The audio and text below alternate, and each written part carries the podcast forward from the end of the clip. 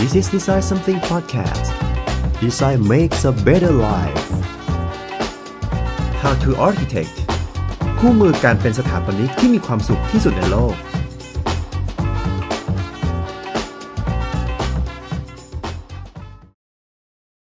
สวัสดีครับ ยินดีต้อนรับทุกคนเข้าสู่ Design Something Podcast How to Architect ใน episode ที่ 2 นะครับ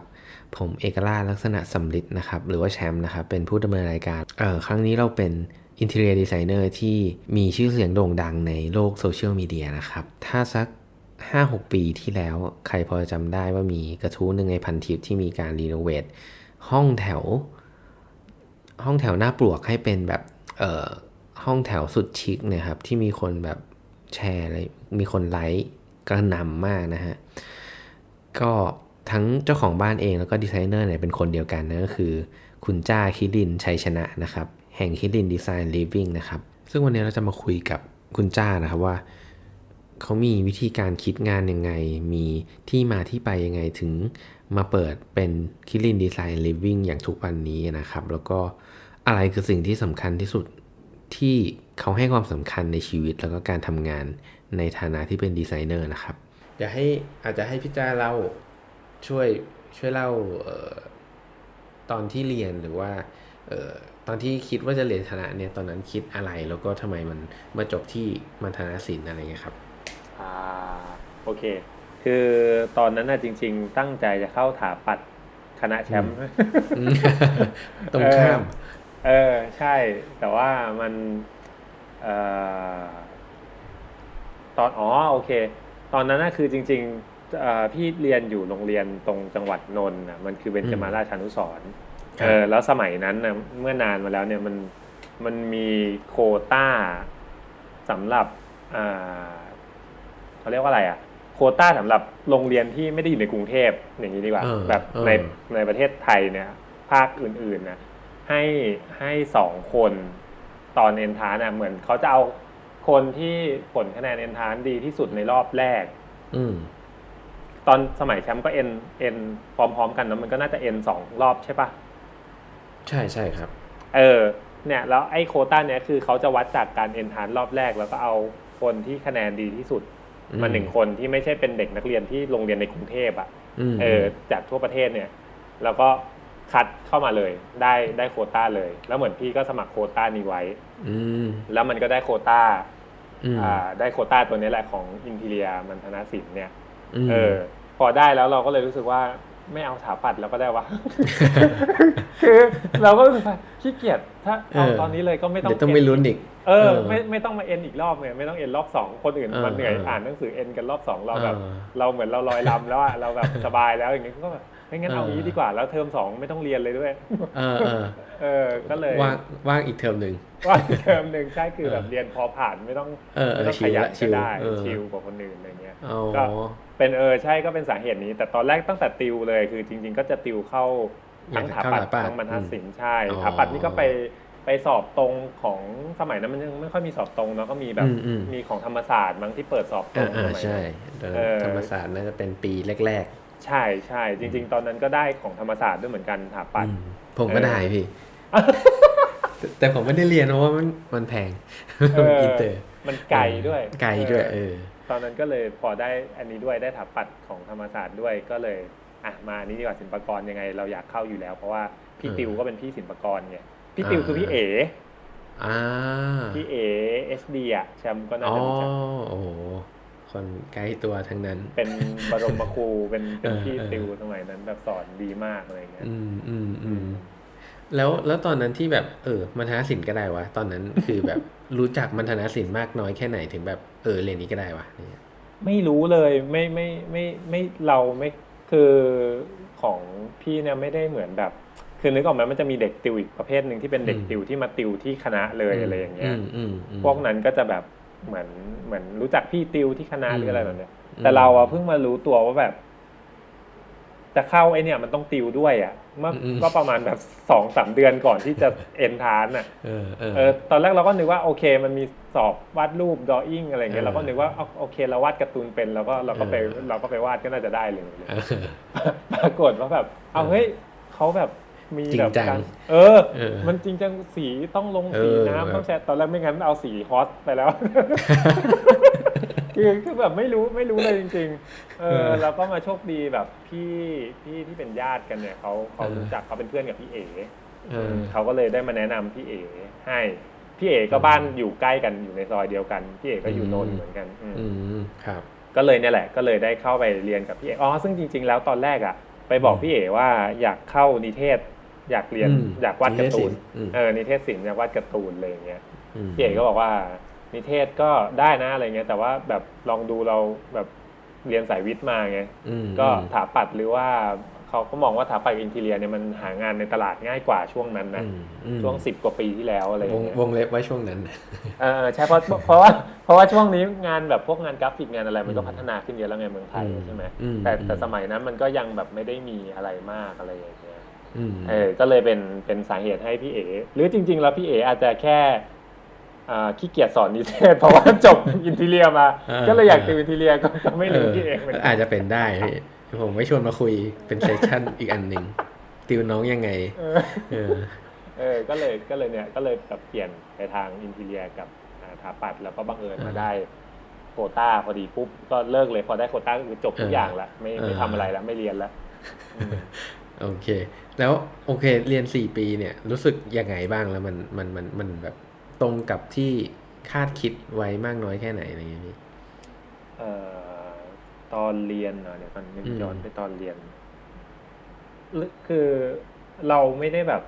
ไม่ได้อยู่หอด้วยนะก็คือแบบไปกลับไปกลับ เออ ก็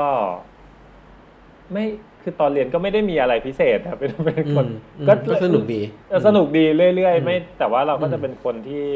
จริงๆ คิดว่าเราเป็นคนที่แบบเราเมเนจจัดการอะไรได้ดี ตั้งแต่ตั้งแต่สมัยอืมเรียนแล้วอะไรอย่างเงี้ยอืมอืมเหมือนมาจนถึงตอนทำงานปัจจุบันนะมันก็เลยแบบ ไม่ค่อยไม่ค่อยแบบมีช่วงวิกฤตอะไรเออไม่บ่อยไม่นะมีช่วงวิกฤตอืมเหมือนคนอื่นที่เขาจะอืมแบบอืมบางทีเพื่อนๆเราเราก็จะเห็นแบบเฮ้ยอืมโอ้โหทีสีแม่งทำตีบเออไม่ทันเออเขียนแบบไม่เสร็จอะไรอย่างเงี้ยเออเออเออชีวิตก็จะพังๆเลยเออใช่ของเรานี่อ่าเราทำคือเราเป็นอย่างเงี้ยตั้งแต่ตอนเรียนแล้วอืมเราก็จะวางแผนก่อนว่าแบบเหมือนมีมีมี มีมายสเตนของตัวเองไว้อะอืมอืมว่าถ้า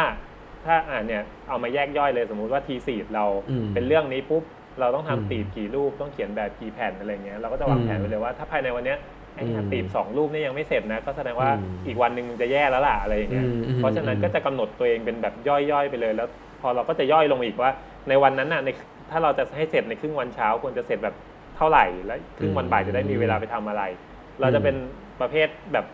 แผนไว้แล้ว เออเป็นแผนไว้เพื่อจะได้ขี้เกียจได้อันนี้ก็อืมมันเหมือนการเอ็นทันติดแล้วเราจะสบายตอนหลังอะไรอย่างเงี้ยเออเออเออเราเป็นคนประเภทนั้นเราก็เลยคือแบบจริงๆจริงๆดูเหมือนแบบว่าขยันมากแต่ว่าจริง ๆ ขยันเพื่อที่จะขี้เกียจได้ประมาณนี้เลยเออใช่ขยันตอนนี้เราก็จะสบายทีหลังเออเออเออเออแต่ต้องเขาเรียกว่าอะไรวะคือคือเหมือนเหมือนเคยเคยมีคนเล่าถึงสุภาษิตให้ฟังว่าว่าคนจะมีสองประเภทอะที่แบบอือ่ามมีคนสองคนที่ได้ ได้ขวานมาจากพระเจ้าแล้วก็อืมแล้วก็ได้อืมได้โจทย์ว่าเนี่ยต้องฟันต้นไม้ให้ได้มากที่สุดภายในอืมหนึ่งวันอะไรอย่างอืเงี้ยมอืมคนประเภทที่หนึ่งก็คือได้ขวานมาปุ๊บฟันเลยฟันเออฟันฟันปุ๊บฟันเลเลยอย่างเดียวเออเออลุยอย่างเดียวขวานแม่งทู่ก็ไม่เป็นไรอะไรอย่างเงี้ยเออเออแต่คนประเภทที่สองก็คือจะรับขวานให้คมก่อนเออคือเสียเวลามารับขวานก่อนสักแบบอืมครึ่งวันก็ได้ แล้วอืมที่เหลือเนี่ยแม่งฟันฟันได้เยอะกว่าอืม เราจะเป็นแบบประเภทที่สองนะคือเราอืมเราก็จะแบบเสียเวลาช่วงแรกในการคิดเตรียมให้ดีกาๆอนรอืมเออ เตรียมทุกอย่างให้พร้อมอะไรเงี้ยแล้วอืมทำก็คือทำให้มัน productive ที่สุด เราอืมจะได้ไม่ต้องแบบมาแบบทำทำอยู่แล้วก็ต้องมาเสียเวลาคิดหรือทำทำอยู่แล้วก็ต้องมา เอ๊ะตรงนี้เอาไงดีอะไรอย่างเงี้ยอืมก็ก็จะไม่ได้เป็นอย่างนั้นคือเวลาเรียนก็เลยค่อนข้างไม่มีปัญหาเลย อืมอืม แทบไม่มีปัญหาแล้วก็ไปช่วยชาวบ้านเขาได้ด้วยอืมมีเวลาเหลือมีตอนจำได้โอ้ตอนนั้นมีเวลาเหลือไปช่วยไปช่วยแฟนทำตีบเออเออเออโอ้โหอันนี้แบบเพื่อนฝูงพี่น้องนี่รักตายเลยพี่งานตัวเองคือยังไม่ต้องให้คนอื่นมาช่วยอีกนะแล้วก็เสร็จปุ๊บไปช่วยคนอื่นอีกโอ้โหสุดยอด แต่เราไม่เราก็จะแบบไม่ได้สไตล์แบบบ้าพลังไงคือเราก็จะทำเอาที่รู้รู้รู้แบบเขาเรียกว่าอะไรรู้จักพอใช่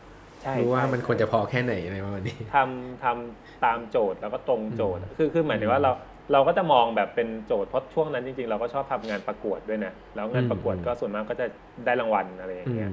เพราะเหมือนเรารู้สึกว่าเราเป็นคนที่เข้าใจประเด็นได้ดี แล้วก็เราก็รู้ว่าพอยต์ของของไอ้งานเนี้ยมันต้องการอะไรอย่างแบบ อย่างสมมุติงานทีสีแต่พูดง่ายๆทีสีพวกเราเนี่ยถ้าคนแบบทำไปเลยอย่างที่บอกไม่รับขวานก่อนทำไปเลย แม่งก็ตะบี้ตะบันทำแบบทำอะไรทำเท่าไหร่ไม่รู้ทำเยอะๆทำไปเลยอะไรเงี้ยแต่อย่างเราก็จะมาคิดแล้วแบบโอ้ยทีสิบแบบอย่างเงี้ย สมัยนั้นเป็นนักศึกษา อาจารย์เขาจะเอาอะไรกับแบบนักศึกษามากว่าคือเขาก็คงไม่ได้คาดหวังว่า มึงจะต้องทำแบบเพื่อก่อสร้างจริงได้อะเออ เราก็รู้อยู่แล้วว่า ว่าโอเค point ของอาจารย์เขาน่าจะแค่ให้เรา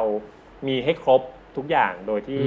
เราสามารถทำความเข้าใจกับมันได้ แต่ว่าแบบมันอาจจะไม่ได้ต้องคือไม่ต้องเพอร์เฟกเออใช่เราเราพอเราเข้าใจตรงนั้นน่ะเราก็นึกออกไหมเราทำแผ่นแรกเสร็จก็ไปแผ่นสองต่อก็ไปแผ่นสามต่อแต่จะมีแบบบางคนที่แบบทำเสร็จปุ๊บเราไม่เสร็จอะทำเสร็จปุ๊บแล้วแบบเฮ้ยเอาอีกดีไหมหรือว่าทำให้มันดีกว่าเติมตรงนี้หน่อยไหมอะไรอย่างเงี้ยนึกออกไหมมันมันจบ ถ้าเป็นแบบนั้นก็จะจบไม่ได้หรือทีฟอย่างเงี้ยสงโอ้ยสมัยนั้นเขากำหนดนิดเดียวเองจำได้ทีฟสมัยก่อนนี่มีแค่เจ็ดรูปแต่ได้ข่าวเดี๋ยวนี้แบบไป พอเป็น 3D แล้วมันไปไกลแล้วอะใช่ใช่โอ้แต่ถ้าเอาจริงถ้าพี่ตอนที่พี่เรียนแล้วพี่คิดคิดได้ประมาณเนี้ยพี่ว่าไอ้ผมว่าพี่ก็ advance แล้วนะคือผมผมว่าตอนตอนที่แบบเป็นเด็ก ๆ หรือตอนที่เป็นนักศึกษาผมว่าอาจจะแบบบางทีก็ไม่ได้คิดถึงขั้นนั้นก็แบบทำให้มันเยอะๆไว้ก่อนแต่ว่าโอเคถ้าใช่ใช่คือผมว่าถ้าพี่มีการคิดว่าแบบเอ้ยเหมือนวิเคราะห์อาจารย์กันวิเคราะห์ว่าอาจารย์อยากจะเห็นอะไรเงี้ยเออจริงๆผมเป็น เป็นสิ่งที่ที่ดีมากเลยนะถ้าคิดได้เงี้ยใช่ ซึ่งจริงๆมันเป็นเนี่ยมันเป็นผลมาจนถึงปัจจุบันนี้ในการทำงานทุกวันนี้เลยอืมอืมเออโอเค ก็แล้วตอนนั้นที่พี่สี่ห้าห้าปีที่เรียนไอ้สี่ปีที่เรียนที่นั่นครับ เอ่อพี่ว่าพี่เป็นคนแบบไหนหมายถึงว่าเป็นแบบ โอ้โห เป็นเทพในรุ่นไหมหรือว่าแบบ เออหรือว่าแบบเด่นเรื่องไหนหรืออะไรประมาณเนี้ยพี่ ไม่โอ้ไม่พูดยากว่ะอาจจะเป็นแบบมุมมองที่ที่พี่มองตัวเองก็ได้นะเออแบบหรือหรือพี่มีสไตล์ในการเรียนสี่ปียังไงเลยก็เนี่ยแหละเรียนอย่างนี้แหละ เรียนเอาแค่ ถ้าเรียนเหมือนแบบเราเราก็ไม่อยากเหนื่อยคือเราเป็นคนที่รู้สึกว่าไม่ใช่ไม่อยากเหนื่อยนะ แต่ว่าไม่อยากเหนื่อยเกินจำเป็นอย่างนี้ดีกว่าอะไรที่ไม่ควรไปเหนื่อยกับมัน หรือไม่ควรไปเสียเวลากับมัน เราก็จะเป็นคนที่รู้สึกว่าแบบ เออไม่ไม่อยากจะไปทำตรงนั้นให้ชีวิตตัวเองมันมันเหนื่อยทำไมว่าอะไรอย่างเงี้ยอย่างเรารู้อยู่แล้วว่าถ้าถ้าอาจารย์คนนี้เขาชอบแนวนี้ แล้วก็เขาก็จะให้ A กับเนี่ยแหละสไตล์ประมาณนี้แหละ เราเราก็เราก็เหมือนพอเราจับทิศทางของอาจารย์คนนี้ได้เราก็จะรู้แล้วอ่าแล้วงั้นเราทำแค่นี้แหละแค่นี้ยิ่งอาจารย์คนนี้ชอบแบบน้อยๆเลยมินิมอลเลย สเก็ตดีไซน์นะอย่าอย่าทำเยอะคือคือทำน้อยๆอาจารย์เขาจะชอบแบบลายเส้นแบบน้อยๆเบาๆ ดูฝรั่งหน่อยอะไรอย่างเงี้ย เราก็จะทำแค่นั้นแต่แบบบางบางคนก็แบบไม่ไม่ได้คิดตรงนี้งานนึกออกไหมเออบางคนก็แบบจัดเต็มทุกวันสุด เอออย่างนั้นมันมันก็เหนื่อย เราจะเป็นคนประเภทแบบถ้าตอนเรียนเราก็พยายามทำตัวให้ไม่เหนื่อย ซึ่งอันเนี้ยจริง ๆ มันเป็นสิ่งที่เอามาใช้ตอนทำงานได้เลยนะพี่ผมว่าถูกไหมได้ดีมากได้ดีมากได้ควรคือ เด็กถาปัดหรือเด็ก interior ควรจะทำอย่างนี้มันคนมันมันมันคือ skill ของที่ใช้ทุกวันนี้แหละผมว่าใช่ไม่งั้นมันจะต้องแบบ มันก็จะมันก็จะมีคนคนที่บ่นนะเหมือนเพื่อนสมัยเรียนเราที่แบบบ่นเรียนตลอดเวลากูไม่ได้นอนมาสามวันแล้วอะไรแบบเนี้ยโอ้โหแบบมึงไม่ได้นอนสามวันเลยมึงทำอะไรอยู่มึงเตะบอลหรือเปล่าหรืออะไรแล้วก็เหมือนกันก็จำจำได้ว่าแบบ ตอนตอนทำงานที่มาทำงานใหม่ๆอะ ที่ที่เอสี่เก้าอะก็จำได้ว่ามีแบบเอ่อมีทำโปรเจกต์หนึ่งแล้วตอนนั้นเรายังเป็นน้องอยู่ไง เราก็พูดอะไรมากไม่ได้ใช่ไหมเราเพิ่งเข้าเราก็เขาให้ทำอะไรก็ทำไป จน project เนี้ยเหมือนแบบจะ present เก้าโมงเช้าวันรุ่งขึ้นน่ะทำเสร็จกันตอนแบบหกโมงเช้าอะเออตั้งหกโมงเช้าเราเก้าโมงเช้า present อะไรอย่างเงี้ยเออแล้วก็แต่เราไม่ได้เป็นคน present ไงเราก็ส่งไฟล์ต่อให้พี่เขาไป present เลยใช่ไหม แต่อันนั้นน่ะมันเป็นเป็นครั้งหนึ่งในการทำงานที่เราคิดว่าแบบ มันเป็นการทำงานที่แบบมันมันไม่ productive เลยอะมันแบบมันมันเหมือนแบบเออมันเหมือนพี่คนที่เป็นผู้นำเราตอนนั้นอะไรเงี้ยไม่สามารถเมเนจจัดการอะไรได้ดีกว่านี้อะไรเงี้ยแล้วก็แล้วก็คล้ายๆว่ามันก็มันก็ทำให้แบบเนี่ยเราต้องมานั่งเติมไปเรื่อยๆ อันนี้เอาอีกอันนี้เอาอีกอันนี้ซึ่งจริงๆบางทีเราคิดในใจแบบพอได้แล้วอะไรอย่างเงี้ยเออแล้วแล้วแล้วเราก็แบบเราซึ่งดีนะ อันเนี้ยมันก็เป็นจุดที่เออโอเคอะคือเราเราไม่เราไม่ได้โทษหรือไม่ได้โกรธอะไรเออเขาเลยนะนะตอนนั้นคืออมเป็นเด็กอะมันก็สนุกคืออยู่ถึงหกโมงเช้าก็ไม่เป็นไรวันรุ่งขึ้นก็ลุยอะเออเออก็กลับไปหลับแล้วมาสายหน่อยอะไรอย่างเงี้ยอืมอืมเออพี่เขาก็ไม่ได้ว่าอะไรแต่ แต่แต่ในความรู้สึกเราเองเราคิดว่าถ้าแบบเนี่ยวันหนึ่งที่เราเป็นแบบอืมเป็นผู้นำอะเราเราอืมเราเป็นอืม คนที่จะเป็นคน manage จัดการทุกอย่างอืมเราจะไม่ให้เกิดเหตุการณ์อย่างเงี้ยเราจะแบบว่าเราก็รู้สึกว่าถ้าพรุ่งนี้มี present น่ะเราจะจบอืม present ให้ได้ก่อนวัน present สองวันไปเลย คือไม่ไม่มานั่งเรียงสไลด์กันก่อนจะ present วันหนึ่งก็ไม่เอาอะไรเงี้ยอืมเราจะแบบ manage ทุกอย่างให้แบบล่วงหน้าไปเลยแล้วให้จบอืมอืมโอเค ก็เหมือนเมื่อกี้พี่เกริ่นมาแล้วเนาะว่าอ่าโอเค จบแล้วปุ๊บเอ่อที่ทำงานที่แรกพี่พี่จ้าไปที่ไหนครับ แล้วก็ ทำไมถึงไปที่นั่นอะไรอย่างเงี้ยครับอ๋อจริง ๆ ไม่ใช่เราฟัง A49 นะ A49 ไม่ใช่เออที่แรกเลยจริงอ่าๆจบเอามาเหรอปุ๊บพี่อันนี้ผมเพิ่งรู้เหมือนกัน จบมาปุ๊บอ่าทำฮะเองก่อนเลยอ๋อเหรอเออ๋ออโอเค ตามสไตเอล์อแบบเหมือน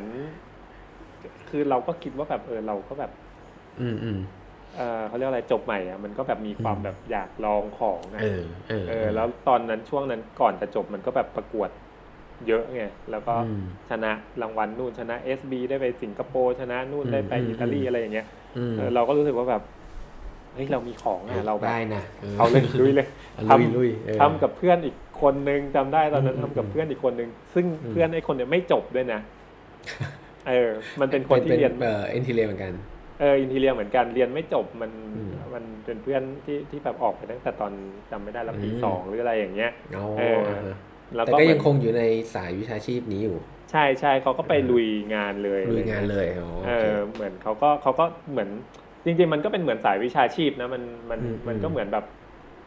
เหมือนอะไรเหมือนช่างกลเหมือนอะไรเงี้ยคือจบเออเออจบมาคือสายเรามันมันไม่ได้เน้นใบปริญญาถ้าพูดถึงนะอื มันเน้นอื skill ของเราเน้นความอืมเข้าใจอะไรเงี้ยอืมอืมอืมเพราะ interior ก็ไม่เหมือนถาปัดอีกนะถาปัดนี่มันยังมีเรื่องโครงสร้างมีเรื่องการคำนวณอืมที่วิศวะต้องมาช่วยต้องอะไรอย่างใช่เงี้ยแต่ interior ถ้าถ้าไปสาย decorate อะมันก็คือความสวยงามอืมแบบ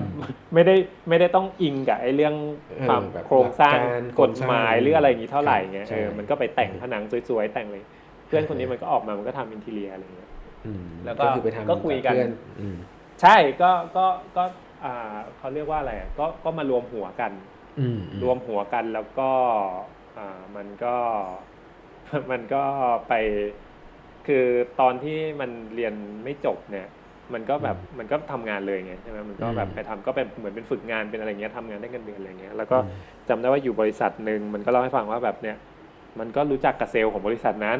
อืมอืมบริษัท interior รู้จักกับเซลส์ มันก็เลยดึงเซลส์เขาออกมาด้วย เพื่อที่จะให้ช่วยหางานให้ให้เราสองคนอะไรอย่างเงี้ยอ่าโอ้แล้วก็แบบอามา partner กันสามคนเลยแล้วเซลส์ก็เป็นหนึ่งในหุ้นส่วนเลยได้เท่ากันหารสามมีค่าโอ้บงค่าแบบอะไรหารสามไปอะไรเงี้ยแฟร์ๆอะไรเงี้ยเออเอเอออเอก็อก็คือแบบคิดสไตล์เด็กเหมือนเด็กสตาร์ทอัพอะก็แบบอ่าอยากลุยอ่าอยากลองอะไรเงี้ยอืมก็ทำซึ่งซึ่งถามว่าทำ work ทำอยู่ไหมนานไหมพี่ ปีหนึ่งได้มั้งอืมแล้วตอนนั้นงานเป็นไงงานเข้ามาได้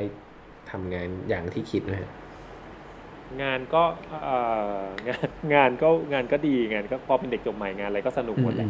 เพราะมันเหมือนได้ทำอย่างอิสระแบบตามใจเราไม่ไม่มีใครมา control เราข้างบนอีกอืมทีหนึ่งอะไรอืเงี้ยมอืมใส่ดีไซน์ได้เต็มที่แล้วก็ไป present กับลูกค้าเองโดยตรงเลยอย่างเงี้ยอืมอืมเออก็เป็นแต่ว่า งานก็จะเป็นสเกลไม่ได้ใหญ่มาก แล้วก็อืมเป็นอืมงานแบบพวกออฟฟิศจะเยอะเพราะเหมือนเซลส์นี่คงจะเป็นสายออฟฟิศมาอ๋อก็เออไป renovate อ่าออฟฟิศให้ตามตึกแบบอืมสมัยก่อนก็ All Seasons หรือว่าแบบตรงแบบอืมตึกพวกแถวสีลมพวกเป็น office building อะแล้วก็มีอืมอืมอ่าออฟฟิศนู้นนี้เขาจะรีโนเวทอ่าเขาจะทำใหม่เขาจะอะไรเงี้ยก็ก็จ้างเราไปทำอืมอืมอืมเราก็ทำทำทำทำไปแล้วก็เนี่ยแหละประมาณปีหนึ่งแล้วก็อืมแล้วก็ตอนนั้น เหมือน เป็นจังหวะที่ที่ที่บ้านเน่ะที่บ้านเน่ะเอาพอร์ตเราที่เหมือนเราเคยประกวดมันมีทุนเออตอนนั้นมันมีทุนอืมอันหนึ่งเข้ามาอืมกอพอ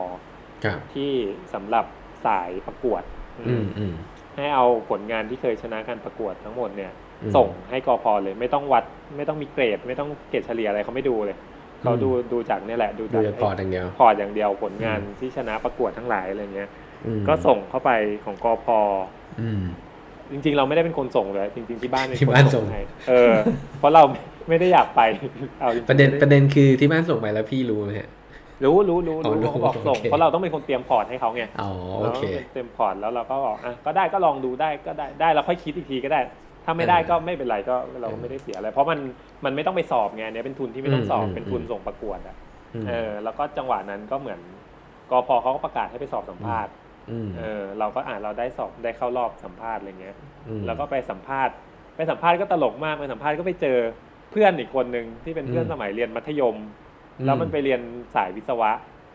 เออเออแล้วมันก็สอบแล้วมันก็เนี่ยส่งพอร์ตเข้ามา แล้วก็ได้อ๋อได้เข้ามาสัมภาษณ์เหมือนกันเหมือนกันไปเจอเพื่อนซึ่งซึ่งน้อยนะคือคือคือคือเขาไม่ได้เรียกสัมภาษณ์เยอะนะ เรียกประมาณแบบสักสิบอ่าคนจากทั่วประเทศอะาเออ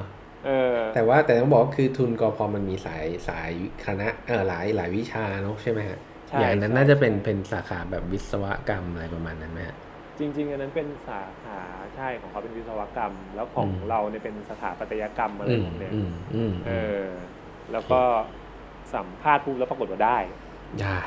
แล้วเพื่อนได้ไหมครับเพื่อนก็ได้ด้วย คือเป็นเพื่อนก็ได้ด้วยสองคนที่อ๋อคือเขาเอาแค่สองคนด้วยนะแล้วเป็นอ่าแค่เรากับเพื่อนที่ได้เออประเด็นคือรู้จักกันมาก่อนด้วย เออ มันก็แบบตรงนี้มันเออมันก็บังเอิญมากเลยนะแล้วก็เราก็แบบอืมโอเคเราก็เป็นแบบคนที่ไม่ค่อยขนขวายเท่าไหร่ไงเพราะตามสไตล์คือเราก็อยากอย่างที่บอกกันเราเป็นคนรักสบายไงเป็นคนวางแผนให้ดีแล้วขอเออสบายตลอดไปอืมขอขอสบายในทุกจังหวะชีวิตอะไรอย่างเงี้ยเออเอเอออเราก็ถามว่าเอ้ยแล้วเป็นไงวะต้องแบบจะไปสมัคร ที่ไหน มันจะไปเรียนที่ไหนอะไรเงี้ยจะได้ไปเรียนเออเออไปเกาะไปเรียนด้วยเออไปด้วยก็ไปมีด้วยเพื่อนแล้วเว้ยเออเออ มันก็บอกว่าเนี่ยมีที่ยูที่เนี่ยซานฟานที่อะไรอย่างเงี้ยอืมเขาอืมเปิดมีตัวแทนในไทยเอเจนซี่อะไรเงี้ยเขาก็จะแบบเปิดเหมือนตามโรงแรมให้เราไปนั่งฟังอะไรอย่างเงี้ยเออเออเราก็อะไปด้วยไปด้วยขอไปไปดูด้วยอะไรเงี้ยมตอนนั้นก็เหมือนเหมือนมีอะไรชื่อ Academy of Art หรืออะไรอย่างเงี้ยที่อยู่อืมที่ซานฟานหรืออะไรอย่างเงี้ยอืม ที่ดูเหมือนว่ามันจะเข้าง่ายหน่อยอืมคือเราก็ไม่ได้กะแบบจะโดมุดจะอะไรอย่างนี้อืนะมเพราะเรารู้สึกว่าอันนั้นยากกับชีวิตเราไปเออเอออะไรเงี้ยเออเราก็กะว่าไปแบบจริง ๆ ถ้าไปก็คงไปเอาประสบการณ์อะไรอืเงี้มยอืมเออไม่ได้กะว่าจะไปเรียนเท่าไหร่อยู่แล้วอืมอะไรเงี้ยอืมก็ก็ตามตามๆเขาไปดูสัมมนาดูอะไรเงี้ยแล้วก็ แล้วก็แบบช่วงนั้นก็เนี่ยที่ทำอยู่กับเพื่อนใช่ไหมแล้วก็เริ่มเบื่อแล้วเหมือนกัน เพราะตรงนั้นก็ ตรงนั้นก็คล้ายๆว่าแบบมันก็อิ่มตัวแล้วปีหนึ่งอะ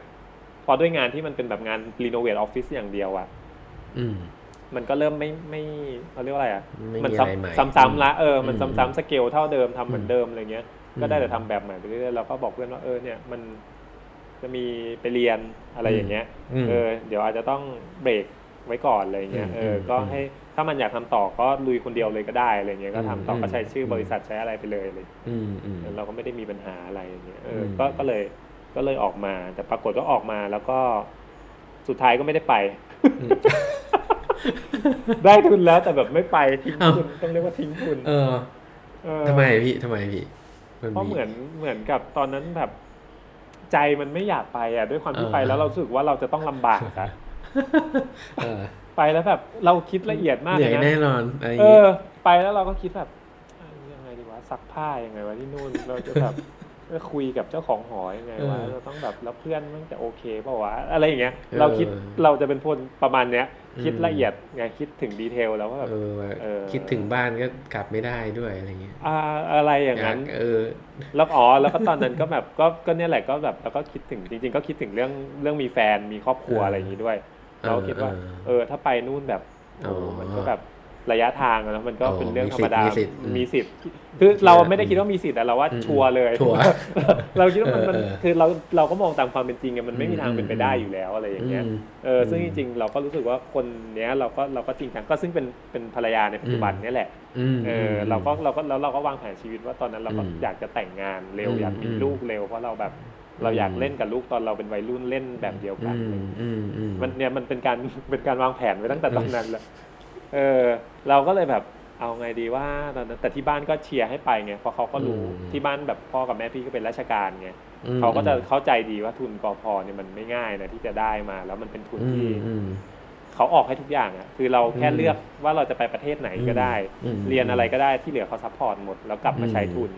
อืมอ๋อโอเคแล้วก็มีเงื่อนของการกลับมาใช้ทุนนี่แหละ ที่อืมเราเราคิดว่าเราไม่โอเค เพราะเรารู้สึกว่า ถ้ากลับมาใช้ทุนเนี่ยสายอืมเรามันก็คือเป็นอาจารย์ในมหาลัยอืมเออซึ่งเป็นเป็นงานที่แบบเราก็ต้องไได้มีแบบหน่วยหน่วยปีเนาะใช่ไหมเออฮะต้องกลับมาก็ต้องไปแบบเป็นอาจารย์สองเท่าสองเท่าสองเท่าถ้อืมถ้าเรียนสองปีก็กลับมาใช้ทุนสี่ปีสี่ปีอืมซึ่งเราคิดว่าแบบโอ้ยการที่เราเป็นอาจารย์นะมันแบบมันไม่ได้ลุยงานแบบที่เราชอบไงเราอยากเราอยากเติบโตแบบเออ ก็ไม่ถึงกับจะต้องเป็นเดอะเกรดหรืออะไรอย่างเงี้ยเออนึกออกปะเออแต่เราอยากเติบโตแบบสนุกกับแบบไม่ทำงานเออได้ทำงานที่เราแบบออกอยากแบบอะทำอืมไม่ใช่แบบเป็นอาจารย์เราต้องสอนเราอืมไม่ได้ทำอืมงานออกแบบไงเราก็อืมคิดแล้วแหละว่าโอ้นี่แบบถ้าไปแล้วเดี๋ยวจะไม่ได้แต่งงานอืมแถมกลับมาก็ต้องมาใช้ชีวิตใช้แบบที่เราไม่ชีวิตชอบอีกสี่เออปีแล้วอืมแลกกับอะไรแลกกับได้ใบปริญญาโทมาหนึ่งใบที่แบบเราก็เออเราก็ ใน mindset เราเราไม่ได้คิดว่าปริญญามีประโยชน์กับเราอยู่แล้วไงอืมเออเพราะเราก็คิดอย่างที่บอกอะสายอาชีพนี้เราคิดว่าสกิลมีมีความหมายมากกว่าปริญญาอะไรเงี้ยอืมอืมอืมเออ ก็เนี่ยคิดอืมสารตะตอนนั้นแล้วว่าอืมเอาว่าไม่ไปแต่ว่าเอาวะจะทำก็ไงเลยให้ให้บอกที่บ้านว่าที่บ้านโอเค ไม่ไม่ไปดีวะอย่างเงี้ยเออเราก็เลยหาเรื่องเออเราก็เลยแบบ ไม่แล้วไม่ไม่ติวไม่เรียนพิเศษอะไรไปก่อนเลยนะ เราไปสอบเออเออ IELTS เลย TOEFL เออเออ TOEFL ตอนนั้นเออเออ IELTS นี่อังกฤษใช่ไหม TOEFL นี่จะเป็นเอออเมริกาครับอืมไปสอบ TOEFL แบบไม่เรียนไม่อะไรมาก่อนเลย แล้วเราก็บอกแบบบอกกับตัวเองอะ คือแบบเอคอล้ายๆคือตั้งเป้าโง่ๆให้จริง ๆ ให้ไม่ได้นั่นแหละเออเราก็บอกกับตัวเองว่าข้ไปกามั่วต่อมั่วอะไรเออก็ว่าไป ไปแต่ไม่แต่ว่าในในคราวนั้นก็คือไป แต่ก็จะพยายามทำนะ คือไม่ได้ไปเออการมั่วเออนะเออคือไปก็คือจะทำเต็มเต็มที่ที่ทำได้แล้วก็บอกว่าเออถ้าไม่ผ่านกูก็ไม่ไปอืมอืมแค่นี้เลยมเอาเป็นเอาเป็นเกณฑ์แล้วจะไปบอกที่บ้านแล้วว่าไม่ไปแล้วอืมอืมเออก็ผลไปผลออกมา ผมไม่ผ่าน มันไม่ผ่านอยู่แล้วอะเออคือแบบอุ้ยเราเออเราก็เพิ่งเคยเข้าแบบสนามสอบที่มันเป็นนึกออกปะไอ้ไอ้พวกเราอืมที่แบบเรียนถาปัดมาใช่ไหมอืม เวลาเราสสนามสอบเรามันไม่เหมือนสนามสอบวิชาการนะนึกออกว่าอืมเวลาอืมอืมใช่ป่ะเราสอบเราก็จะเป็นแบบ ไม่ค่อยมีสอบด้วยนะปีหลังๆ เราก็จะเป็นทำโปรเจกต์ส่งมากกว่าเออเออใช่เราล้างลายการสอบแบบนี้การมนนสอบวิชาการมานานเออพอเข้าไปอย่างเงี้ย มันแบบโหแล้วแบบคนข้างๆแม่งคงแบบจบแบบพวกอักษรพวกอะไรมาอะไรเงี้ยเออเออช่วงที่มันเป็นสอบแบบพวก speaking อะเออเออโอ้โหโอ้โหคนข้างๆแม่งเหมือนนักแบบเหมือนแบบผู้ประกาศข่าวเออเออฝรั่งเหมือะอน ที่แบบเออแล้วแบบพูดแบบแล้วแบบต่อให้ทุกคนใส่หูฟังแต่เสียงคนข้างๆมันก็เข้ามาอยู่มันรอดออกมานั่งใกล้กันเนี่ยเออเราก็แบบโอ้โหไม่งพูดซะแบบมั่นใจจนเราไม่มั่นใจอะจนเราแบบเว้ยเราต้องแบบแอบกระซิบกระซิบใส่ไมค์อะแบบเออเอออะไรอย่างเงี้ยเออเออเออมันก็ไม่ผ่านแหละอืมเออแล้วตอนนั้นก็เลยแบบ เออก็ก็ดีละดีใจแต่อืจมริงๆดีใจที่ไม่ผ่าน อืมแต่เราก็ยังแบบซึ่งซึ่งวันนี้ที่บ้านที่บ้านรู้ว่าพี่ รู้รู้รู้ว่ารู้แบบรู้รู้รู้แล้วเนาะโอแต่เคแต่ว่าแต่เออแต่ไม่รู้ไม่แน่ใจจำจำเรื่องตอนนั้นไม่ได้แล้วว่าอืมไม่แน่ใจว่ารู้รู้ว่าแบบรู้ว่าตั้งใจจริงๆสอบว่าไม่จะได้ให้ไม่ผ่านหรือเปล่าเออแต่ว่าแต่ว่าก็ก็สุดท้ายก็รู้เพราะเราก็บอกไปว่าอืมอืมเพราะว่าตอนกว่าจะบอกเนี่ยเหมือนเราก็ค้างทุนนี้มาประมาณสักครึ่งปีหรือปีหนึ่งถ้าจำไม่ผิดตอนนั้นอืมซึ่งในระหว่างนั้นนะเราก็ไปทำงานกับบริษัทอ่าพี่อีกคนหนึ่งที่รู้จักกันมไปก่อนอืมเออแล้วทุนเนี่ยเหมือนเขาก็แบบเขาให้ยืดไปได้ไงคือไม่ต้องไปอืมปีหน้าก็ได้ไปปีถัดไปก็ได้อืมเพราะว่าจะได้เตรียมตัวอะไรให้พร้อมอะไรเงี้ยอืมช่วงนั้นเราก็ขอขอยืดทุนไปก่อนเพื่อจะอย่างเงี้ย แล้วก็ แล้วก็บอกที่บ้านแต่ว่าจริง ๆอะเออเออเขาเรียกว่าอะไร เหมือนอินสปายเราที่ที่อืมอืมที่เป็นที่เป็นแบบตอนนั้นอะคืออมคือเหมือนแบบพี่ชายเราอะจอืริงมๆพี่ชายเราเรียนเขาเขาได้ทุนกอพอตั้งแต่อืมสมัยอยู่มปลายมห้ามหกอืมเออ แล้วเขาก็ไปเรียนที่เยอรมันม เรียนทุนเขาจริง ๆ ไปถึงปริญญาเอกเลยถึงด็อกเตอร์โอ้โหเออทุนยาวทุนสิบปี เขาก็อยู่เยอรมันสิบปีนั่นแหละไม่ค่อยได้เจอกันช่วงมปลายอืมอะไรเงี้ยอืมเขาก็เขาก็เหมือนโทรกลับมาแม่ก็คงโทรไปปรึกษาเขาเรื่องเนี้ยอ่าว่าแบบไอ้จ้าแม่งไม่ดูไม่ท่าทางไม่ไม่ค่อยจะดีแล้วท่าทางไม่เอาอะไรอย่างเงี้ยเออเออแล้วก็เป็นพี่ชายเราที่ที่บอกผ่านแม่เรามาแล้วแม่แล้วก็เป็นคนบอกเรานี่แหละเอออมเพราะว่าพี่ชายเขาบอกว่าเหมือนแบบเขาบอกว่าโอ้ยไม่ต้องห่วงหรอกคือแบบอืมอย่างจ้าเนี่ยคือไม่ต้องเรียนก็ได้คล้ายๆว่าแบบอืมทำอะไรถ้ามันตั้งใจทำมันก็ประสบเออความสำเร็จได้แหละมันมีทางของมันเออออะไรอย่างเงี้ยอืมซึ่งคำเนี้ยเป็นคำที่แบบเหมือนปลดล็อกเราจากตรงนั้นเลยนะอืมอืมเป็นคำที่แบบอืมมันจะมีคนเรามันจะมีโมเมนต์ที่แบบมันอย่างเงี้ยมันจะรู้สึกเหมือนเป็นอืมเป็นผู้มีพระคุณนะว่าแบบอืมอืมเนี่ยอืมขอแค่จริง ๆ ตอนนั้นมันอืมขอแค่คำเนี้ยแล้วมันทำให้เราอืมมั่นใจแล้วว่าแบบอืมอืมเฮ้ยเราลุยไปทางเนี้ยแล้วแล้วมันจะมันจะดีอะเออเออ นั่นแหละก็เป็นคำพูดปลดล็อกเราตอนนั้นอืมว่านอกจากปลดล็อกพี่จ้าพี่จ้าด้วยน่าจะปลดล็อกที่บ้านพี่จ้าด้วยเออก็แบบอ๋อโอเค ถ้าแบบมีมีคนที่แบบ support หรือเห็นด้วยประมาณนี้ก็คงจะโอเคเออแล้วก็โอเคแล้วเหมือนพี่ชายเราก็เป็นคนที่แบบตรรกะดีอยู่แล้วไงเขาก็แบบได้ทุนได้อะไรไปเรียนเขาก็ค่อนข้างจะแบบทำอะไรที่ make sense อะแม่ก็ค่อนข้างจะพอเหมือนจริง ๆ แม่เราด้วยแหละแม่เราก็พอฟังนี้ก็คงสบายใจว่าแบบเออขนาดพี่ยัง ว่าอย่างนี้เลย มันก็คงจะดีแหละอะไรอย่างเงี้ยอารมณ์ประมาณนั้นโอเค หลังจากนั้น หลังจากนั้นพออามไม่ไปแล้วก็คือกลับมาทำงานต่อใช่ไหมพี่ใช่ใช่ก็มีมีไปทำงานที่ออฟฟิศพี่ที่รู้จักอยู่พักหนึ่งซึ่งเป็นเพื่อนของพี่เอนี่แหละเออแล้วก็ซึ่งจริงๆช่วงเวลานั้นน่ะเป็นช่วงเวลาไอ้คาบเกี่ยวไอ้ทุนนี่แหละว่าจะเอาไม่เอาถ้าจำไม่ผิดนะเป็นช่วง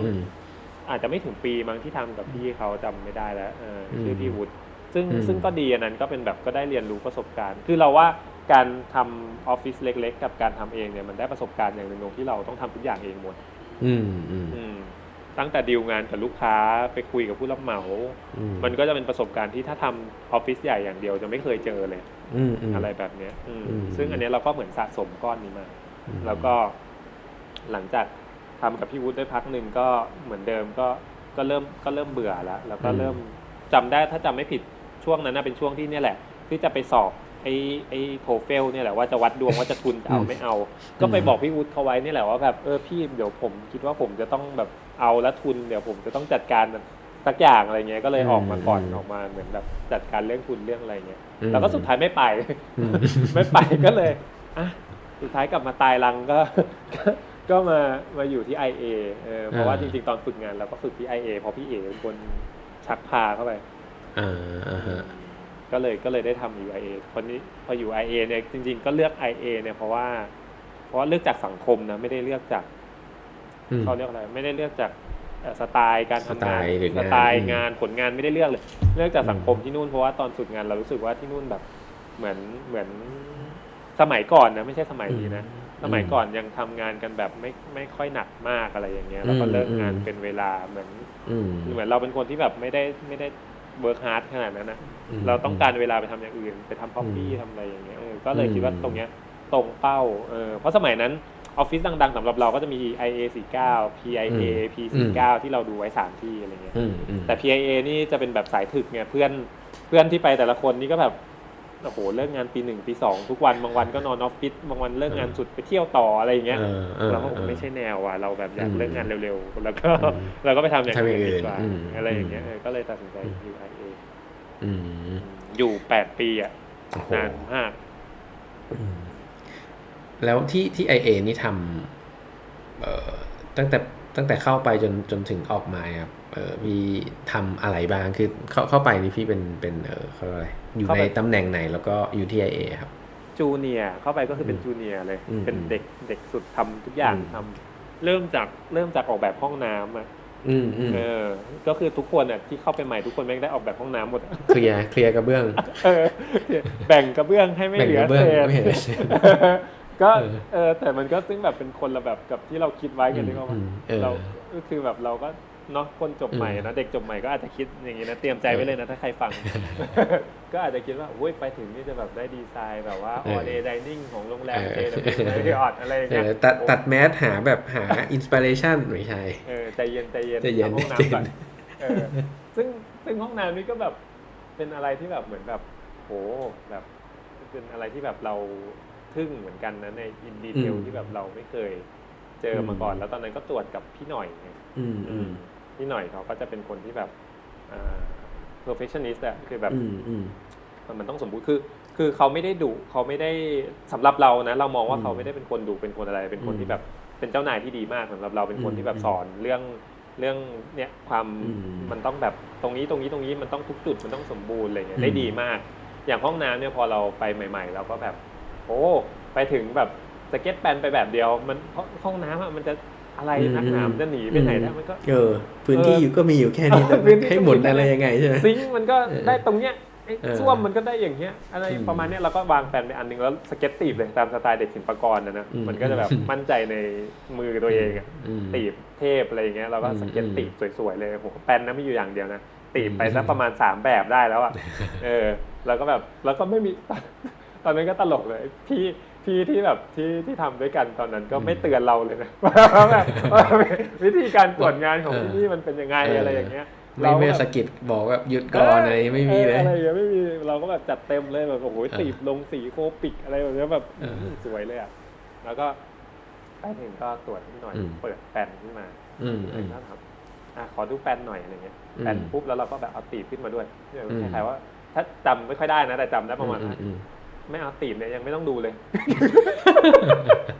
ซัดไปสี่รูป เออเก็บเก็บไปเลยแบบพับไปก่อนนะฮะคว่ำไปเลยก็ได้อะไรอย่างเงี้ยแบบไม่ไม่ได้ไม่ได้คือตอนนี้มันไม่ต้องดูเออเอา plan ให้รอดก่อนเออเออเออแล้วพอ plan มี option เดียวเนี่ยสำหรับเออสำหรับแบบการทำงานของเออ interior ที่ IA อย่างเงี้ยเออ option เดียวไม่ได้ไม่ได้ เราก็ไม่รู้ไงเราเพิ่งเออเออมันต้องมีหลาย option มันต้องเออแบบเหมือนอย่างน้อยอะ option อืมที่ไม่ work ก็ทำมาก็ได้เพื่อให้เหมือนพี่หน่อย หรือว่า คนตรวจเนี่ยอืมเขารู้ว่าเราได้ study มาหมดแล้วจริงๆ ว่า option นี้มันไม่อืม work หรืออะไรอย่างเงี้ยมเออก็เขียนมาให้ดูว่ามันไม่ work ยังไงอะไรเงี้ยมเออเราไป option เดียวปุ๊บโอ้โห แค่ห้องน้ำห้องเดียวนะอืมันมีศาสตร์มันแบบศาสตร์อะไรที่เราแบบไม่เคยรู้เออมาแบบ sight line พอดีมันเป็นห้องน้ำ public ไงแบบในอืม office building อะไรเงี้ยอืม sight line แบบคนที่เดินผ่านหน้าห้องน้ำมันมองทะลุเข้าไปแล้วมันเห็นกระจกแล้วสะท้อนส่องเข้าไปเห็นคนนั่งส้วมอะไรอย่างเงี้ยอืมแล้วแบบอุ้ย โอ้โหโอ้โหล้ำลึกโอ้แล้วยังไงอะเราต้องทำอันนี้ต้องแบบมีแผงกั้นมันเลยก็เหมือนแบบเออห้องน้ำ public ที่มันเหมือนแบบเราอย่างเซนทรัลเวิลด์อย่างเงี้ยเวลาเดินอืมก็จะต้องเลี้ยวเพราะเซนทรัลเวิลด์ให้อืมเอออกแบบสมัยก่อนอืมเดินแล้วมันเหมือนต้องต้องเลี้ยวกลับอีกรอบหนึ่งก่อนที่จะเข้าอืมอืมที่จะเจอห้องน้ำมันก็เพื่อที่จะแบบบังสายตาบังสายตาคนแบบเดิไม่นต้องมีผ่านประตูมอ่าใช่แบบไม่ต้องมีประตูซึ่งแบบ ซึ่งเราว่าจริง ๆ บางคนทุกวันนี้ก็ยังไม่รู้เลยนะว่าอืมอืมว่าหมายถึงว่าคนที่ทำวิชาชีพเราอะ ที่ทำแบบอือมอฟฟิศบิลดิ่งอะไรอย่างเงี้ยก็ยังวางแผนอืมที่แบบห้องน้ำอะยังไม่เป็นเลยนะสะถ้าแบท้บอนอืมเออไม่ได้ผ่านอะไรแบบนี้มาก่อนเลยอืมอืมอืมเราก็แบบตอนนั้นเราก็แบบโอ้โห เข้าใจละโอเคตีบทิ้งทิ้งไปเลยเดี๋ยวทิ้งไปก่อนยังยังไม่ต้องเลยเอาแปนก่อนเออโอ้โหแค่แปนนี่ก็ปวดหัวแล้วอะเออหเอมุนอไอห้องน้ำห้องเดียวนี่หมุนกันอยู่สี่แบบอะไรอย่างอืเงี้ยมอืมอืมแล้วก็แล้วก็ทำทำก็เริ่มจากแบบเนี่ยแหละ เราก็เริ่มทำจากเล็กมาก่อน แล้วก็อืม แล้วเหมือนพอดีเราจริง ๆ เราเป็นคนที่มีสกิลด้านตีบเก่งตั้งแต่อืมช่วงที่เข้าไปเข้าไปเนี่ยเป็นเหมือนช่วงคาบเกี่ยวระหว่างช่วงตีฟมือกับ 3D ทีมือกับทีดีเออช่วงนั้นก็ยังมีตีฟมือ present อยู่บ้างอะไรอย่างเงี้ยแล้วก็อืมแต่ปีหลังๆ ปีที่ 2 ปีที่ 3 ก็จะเริ่มเป็น 3D แล้ว 3D ซึ่งเราเนี่ยถือว่าเป็นแบบเหมือนกรุ๊ปแรก ๆที่ทำ 3D ได้เก่งนะอืมอืมก็ก็เลยโดนจับทำ 3D ด้วย คือแบบ พี่คนไหนดีไซน์มาก็แบบอะเอามา แล้วไอ้จ้าทำ 3D ไอ้จ้าทำ 3D อะไรอย่างเงี้ยอืมอืเอมอแล้วเราก็ได้ทำของของทุกๆ คนของหลาย ๆ ดีไซน์ ซึ่งแบบเราก็ไม่เคยบ่นหรืออะไรอย่างงี้นะ เราก็ทำหมดนะเพราะแบบนึกออกไหมบางคนที่เป็นแบบ designer designer เลยเนี่ย ก็จะแบบ อุ้ยไม่เอาอันเอออัอันนี้มันไม่ใช่ดีไซน์เราไม่ก็ใช่ให้คนอื่นไม่ทำดีให้ draft เออทำให้อะไรอย่างเงี้ยไม่ไม่แบบว่าไม่ present งานคนอื่นไม่ได้คิด detail นี้อะไรประมาณนี้เอออะไรประมาณนั้นน่ะแต่แต่อืมสำหรับเราก็คือเราก็รู้สึกว่าแบบอืมเออเราก็พี่เขาให้ทำอะไรก็ทำอะไรอย่างเงี้ยอืมอืมแล้วก็ถ้าจังหวะไหนที่มันแบบมีโอกาสที่เราได้ได้ได้เหมือนแสดงฝีมืออืม เขามอบหมายให้ทำแบบอ่าเดี๋ยวนี้จากห้องน้ำขยับมาเป็นห้องห้องอื่นบ้างที่ใหญ่ขึ้นมาหน่อยอะไรอย่างเงี้ยอืมอืมโอเค เราก็ทำของเราด้วย แล้วก็ในระหว่างนั้นเราก็ทำตีบให้พี่เขาด้วยอะไรอย่างเงี้ยอืมเออซึ่งซึ่งจริงๆเราว่าไอ้การทำตีบเนี่ย มันมันได้เรียนรู้อะไรเยอะเลยนะจากตรงนั้นนะมันเป็นแบบเป็นสกิลที่เราได้จากพี่คนนี้มาหน่อยนึงมันเหมือนครูพักรักจำมาว่าแบบ เออ ตรงเนี้ยไอ้โต๊ะ อันเนี้ยเราจะทำให้สวยเราควรจะหันมุมแบบไหนมเรื่องมุม ก็เป็นเรื่องหนึ่งอันเนี้ยก็เป็นเรื่องที่แบบทำให้แบบเหมือนแบบเราถ่ายรูปได้ดีด้วยอะไรอย่างเงี้ยอืมอืมอืมอืมแล้วก็มันมีอืมอืมมันมีเรื่องเรื่อง เอออันนี้ อันนี้ถ้าถ้าลงดีเทลในเรื่องการทำตีบนะพี่มันมี เออถ้าให้พี่จ้าแบบพอ พอจะลิสต์มาคร่าวๆว่ามันมีแบบที่พี่พี่บอกว่ามันมีเรื่องที่มันแบบสอนเราเยอะเรื่องการทำตีบอะไรเงี้ยครับอืมเออ อาจจะแบบยกยกตัวอย่างมาสัก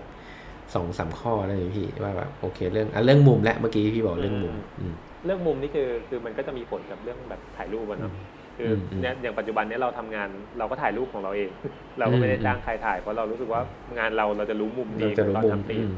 ใช่แล้วก็อย่างเรื่องพ็อปอย่างเงี้ยก็สำคัญอืมคือ คือแบบบางคนที่ทำตีบก็จะทำประมาณหนึ่งเหมือนเหมือนทำแค่แบบอะ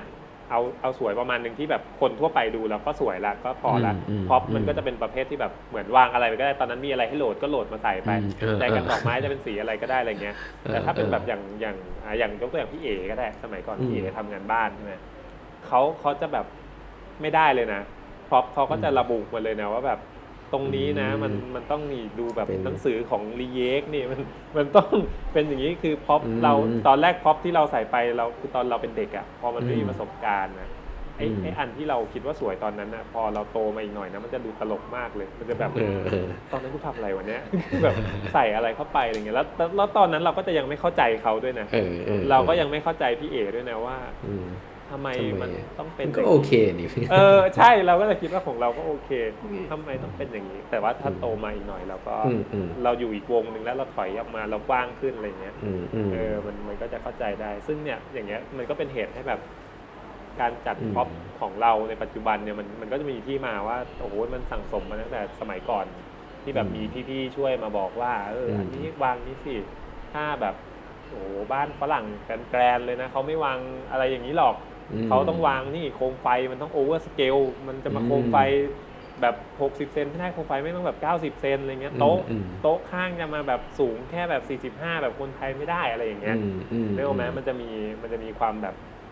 เออ แล้วมันก็จะเป็นเรื่อง sense of scale อืมจริง ๆ 3D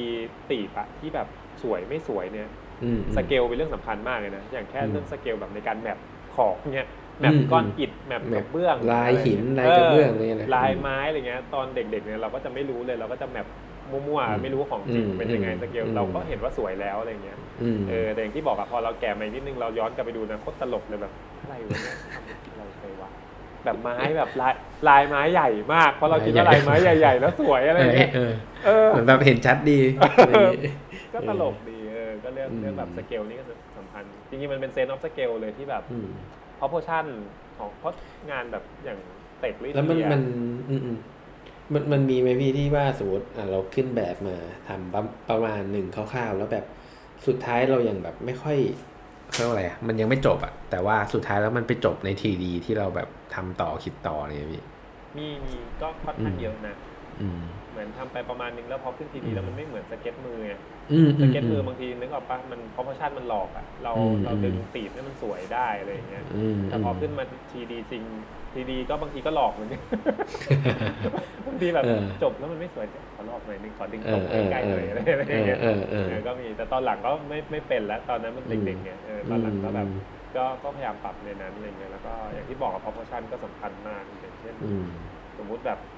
มันก็เหมือนแมสเต็กเนาะแบบอืมสี่เหลี่ยมอืมสองก้อนเหมือนกันแต่แค่เอามาวาง คนละแบบอย่างเงี้ยมันก็อืมสวยไม่เหมือนกันแล้ว หรือว่าอืมเอามาบีบให้ก้อนหนึงเล็กก้อนหนึงใหญ่ มันก็สวยอืมไม่เหมือนกันอีกอะไรเพราะ proportion อืมก็สำคัญมากอืมอือฮึก็จริงๆ อย่างที่ IA ก็น่าจะเป็นบริษัทชั้นนำเลยพี่ แต่ว่าถ้าถ้าถ้าจะถามว่าอะไรอะไรที่พี่คิดว่าทำให้ที่ IA หรือที่อาจจะแบบ PIA อะไรเงี้ย ในในการทำงานมันต่างจากที่อื่นนะครับ มันเป็นน่าจะเป็นเรื่องอะไรอะพี่หมายถึงว่า ที่ทำให้เขาเป็นบริษัท ใช่ ชั้นนำเอออืมตอบยากไง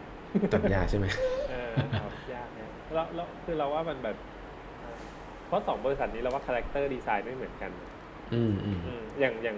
IA สมัยก่อนก็จะเน้นงานมินิมอลอืมน้อยๆ modern อืมแล้วงานที่ไปกับเพราะเพราะ IA สมัยก่อนทำกับ A49 เป็นเหมือนอืมมันก็เป็นเหมือนบริษัทลูกของ A49 ที่คอย support เนาะอืมแล้วงาน A49 สมัยก่อนก็จะเป็นงานมินิมอลตึก modernถ้าเป็นบ้านก็บ้านมินิมอลเลยน้อยๆ เลยอะไรเงี้ยอืมอืมงาน IA สมัยนั้นมันก็เกิดมาเพื่อ support มันก็เลยทำให้แบบ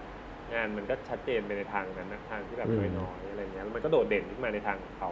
อืมอืมส่วน PIA เราว่าเป็นงานงาน detail อะอืมอืมคือถ้าเห็นงานแบบยุบยับยุบยับอย่างเงี้ยเราก็จะรู้สึกว่าแบบอ่า ไม่ใช่ยุบยับแบบย้อยๆด้วยนะ เป็นยุบยับแบบ detail detail เหมือนแบบพวกอืมสไตล์อืมเดียวแท้แบบพวก Joyce Wang หรืออะไรอย่างเงี้ยอืมอืที่มเป็นแบบงานแบบคิดดีเทลในทุกอย่างโคมไฟอืมก็ไม่ยอมสั่งซื้อต้องคิดเองทำต้องเอคิงดเองอะไรอย่างเงี้ยทำเองเก้าอี้เออก็ไม่ยอมสั่งสำเร็จต้องเออคิดใหม่ทำใหม่เออออะไรอย่างเงี้ยเขาเขาก็จะเป็นสไตล์นั้น แล้วก็อืมแล้วก็มันก็ทำให้แบบสิบปีที่ผ่านมาแล้วว่าอืม PIA นี่สำหรับเราเราเราคิดว่า PIA เป็นเป็นอันดับหนึ่งนะอืมอืมอืมเราเราอืมคิดว่างานเขาแบบ คือออกมาอันไหนก็สตันหมดทุกอันอะไรอย่างเงี้ยอืมอืมอืมอืมโอเคพี่งั้นถ้าถ้าพูดถึงอะย้อนกลับไปตอนที่อยู่ที่ IA เนอะก็แบบประสบการณ์ก็ได้รับมาเยอะแยะ แล้วทีนี้มันถึงจุดไหนที่ระหว่างนั้นพี่ทำอะไรแล้วเออมันถึงจุดเปลี่ยนยังไงที่ออกมาทำของตัวเองอะไรประมาณนี้อ๋อจริงๆจุดเปลี่ยนที่ออกมาทำของตัวเองกันไม่ ไม่ได้เกี่ยวกับเรื่องงาน ไม่ได้เกี่ยวกับ อืมไม่เกี่ยวกับเรื่องงานเลย เออไม่ได้เกี่ยวกับความเจริญก้าวหน้าเออทางอาชีพเออเลยเออคือคือไม่ได้เอออยากออกมา เพราะว่าแบบจะแบบเป็นเดอะเกรดหรืออะไรอย่างเงี้ยนะเออเออคือที่ออกมาตอนนั้นคือเพราะว่าอยากมีลูก อืมตอนนั้นออกมาเพราะอยากมีลูกเพราะว่าทำงาน จริงๆอะเราเราแบบทำงานมาจนตอนนั้นแล้วอายุแพลนว่าจะมีลูกแต่ยี่ห้าแล้วที่จริงเออแล้วก็ไม่มีเออจนจนเวลาล่วงเลยมาเราก็เราก็เหมือนแบบมันก็สนุกตอนนั้นทำงานมันก็สนุกอยู่กับเพื่อนฝูงอยู่กับอะไรอย่างเงี้ยอืมก็อืมก็เราก็ ไม่ไม่ไม่ได้อะไรมากจนมาถึงสามสิบจำได้อืมสามสิบนี่คือจุดเปลี่ยนสามสิบก็อืมเริ่มคิดแล้วแบบอุ้ยถ้าไม่มีตอนนี้มันช้าแล้วนะอะไรเงี้ยอืมอืมเราก็คิดว่าแบบมองไงดีวะทำไมแบบ ไม่มาสักที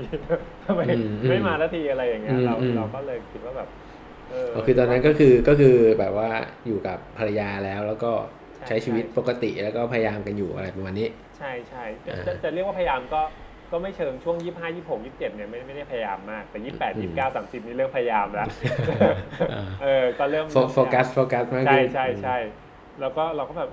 ยังไงวะอะไรอย่างเงี้ยเราก็แบบอืมเราไม่อยากมีตอนแก่เพราะอย่างที่บอกอะ concept เราเราอยากเล่นกับลูกตอนที่แบบเรายังอืมสนุกในเรื่องเดียวกับเขาได้อะไรอย่างอืเงี้มยอืมอืมเราก็เลย แต่พี่แต่พี่แพนมีลูกตั้งแต่ยี่ห้านี่สุดยอดเลยนะออโคตรเด็กเลยนะเออแต่แต่แต่พี่แพนอย่างนั้นจริง ๆ ใช่ไหมตอนแรกที่คิด ใช่ใช่ใช่ แบบเหมือนโอเคเราเราเราคิดภาพเหมือนแบบเหมือนเหมือนในหนังฝรั่งที่เราแบบ ที่แบบพ่อกับลูกเออดูแบบว่าใกล้เคียงกันเรายังไม่แก่มากอะไรประมาณนี้คุยกันเล่นกันเออไฮเออ five แล้วก็แบบเฮ้ย buddy อะไรอย่างเงี้ยเราเราอยากอยากมีเหมือนแบบเออเออ moment นั้นประมาณนั้นอืมอืมเออที่แบบไม่ใช่แบบ moment แบบมานั่งสอนลูกจริงจังอย่างเดียวอะไรเงี้ยอยาก moment เหมือนเป็นเพื่อนกันลูกเออเออจนเนี่ยพอเราก็แบบมานั่งดูแบบรู้แบบ เราเครียดกับการงานมากเกินไป คือแบบอืมงานอืมอย่างที่บอกงานช่วงแรกที่เราเข้าไปด้วยความที่หนึ่งอืมเราเป็นเด็กอะเนาะมันความรับผิดชอบอืมก็ไม่เยอะอยู่แล้วอืมแค่ทำตามสั่งคือใครสั่งอะไรก็ทำตามนั้นสั่งตีบมาก็ทำตีบเสร็จก็จบ วันนั้นอืมก็ไม่มีอะไรค้างคากลับมาบ้านต้องคิดอะไรอย่างเงี้ยอืมแต่พอโตมาจนเป็นซีเนียร์แล้วตอนอยู่สุดท้ายก่อนออกนี่เราเป็นแอดโซตอนนั้น asso ก็จะมีแบบเหมือนหน้าที่ที่มันต้องรับผิดชอบ แล้วต้องดูแล project เองอืมแล้วก็ดูน้องๆอีกทีหนึ่งอืม เออแล้วมันก็เหมือนมันก็เป็น part manage จัดการละมเออซึ่งก็ซึ่งแล้วมันก็คาบเกี่ยวกับด้วยความที่ตอนนั้นเราก็ยังเป็นคนที่ทำตีฟได้ดีอีกอยู่ดีไงอืมนึกออกปะจะเป็นอืมแอดโซแต่ก็ยังต้องมานั่งทำตีฟอยู่เลยอะไรอย่างเงี้ยอืมอืมมันก็เหมือนเหมือนงาน part ที่แบบเออมันมันก็ไม่ได้เหมือนแบบ assoไปเลยสัทีเดียวอะไรอือมย่างเงี้ยอืมอืมอืมซึ่งจริง ๆ ด้วยตำแหน่งตอนนั้นเราก็ถือว่าเป็นแอดโซที่อายุน้อยด้วยอืมเออมันก็เลยแบบ เราก็เลยรู้สึกว่าแบบเออมัน มันมันมันมันมีความเครียดสะสมแบบที่เราไม่รู้ตัวหรือเปล่าอะไรอย่างอืเงี้มยอืมอืมเออเราก็เลยเราก็เลยแบบว่า จริง ๆ ตอนนั้นคืออยากพัก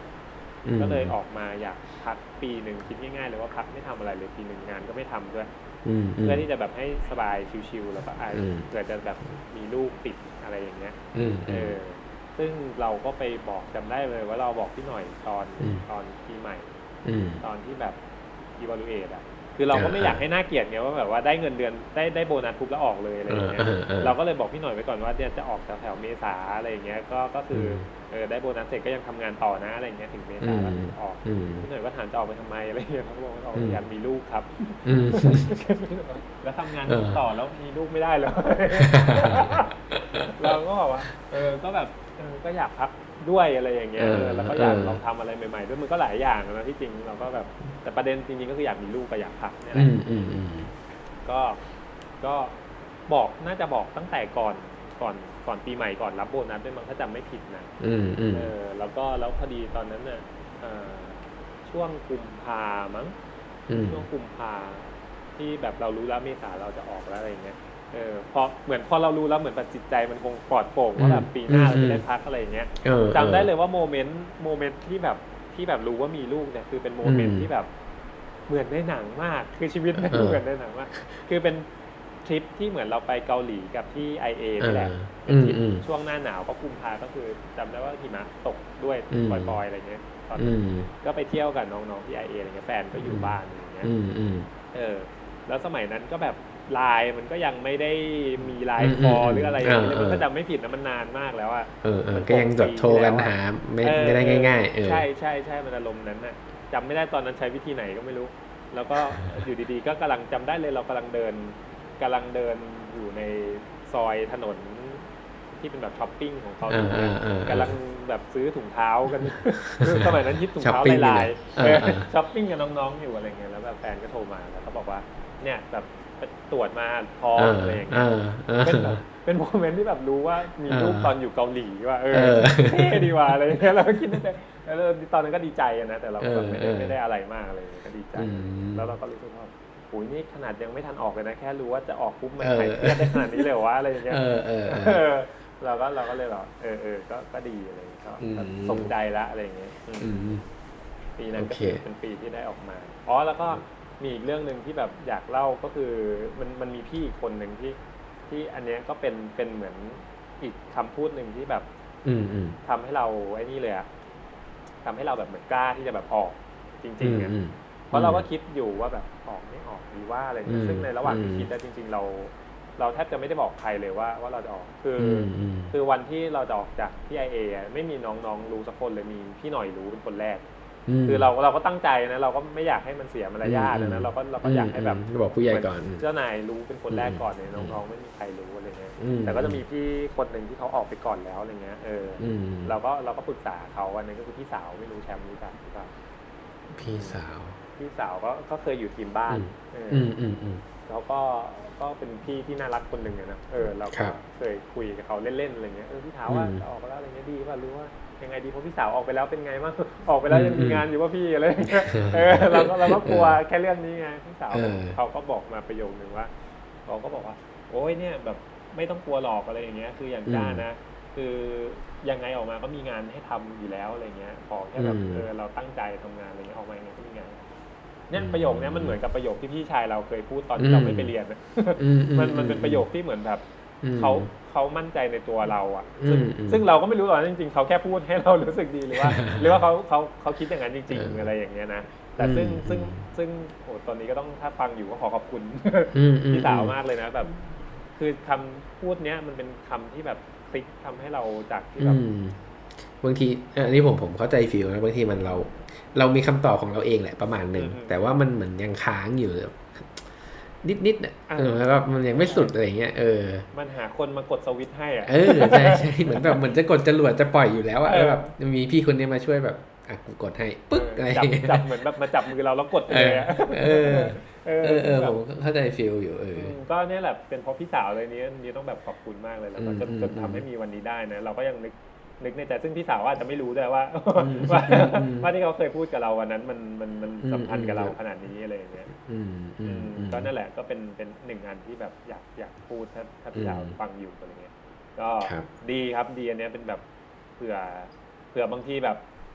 มีใครมาปรึกษาอะไรใครเนาะถ้าเราเนี่ยเราเป็นคนที่สามารถพูดอย่างเงี้ยให้คนอื่น แล้วแบบอืมอืมมันอืเกิดเรื่องดีๆได้อย่างเงี้ยมันมันดีมากเลยนะอืมอืมเป็นกำลังใจเป็นอะไรอย่างเงี้ยได้ใช่เหมือนเหมือนแบบ แต่มันต้องเบสออนความ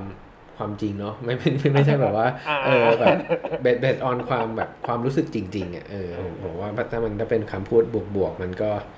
น่าจะไปช่วยให้คนที่ฟังมันรู้สึกดีขึ้นเนาะอืมใช่ใช่อืม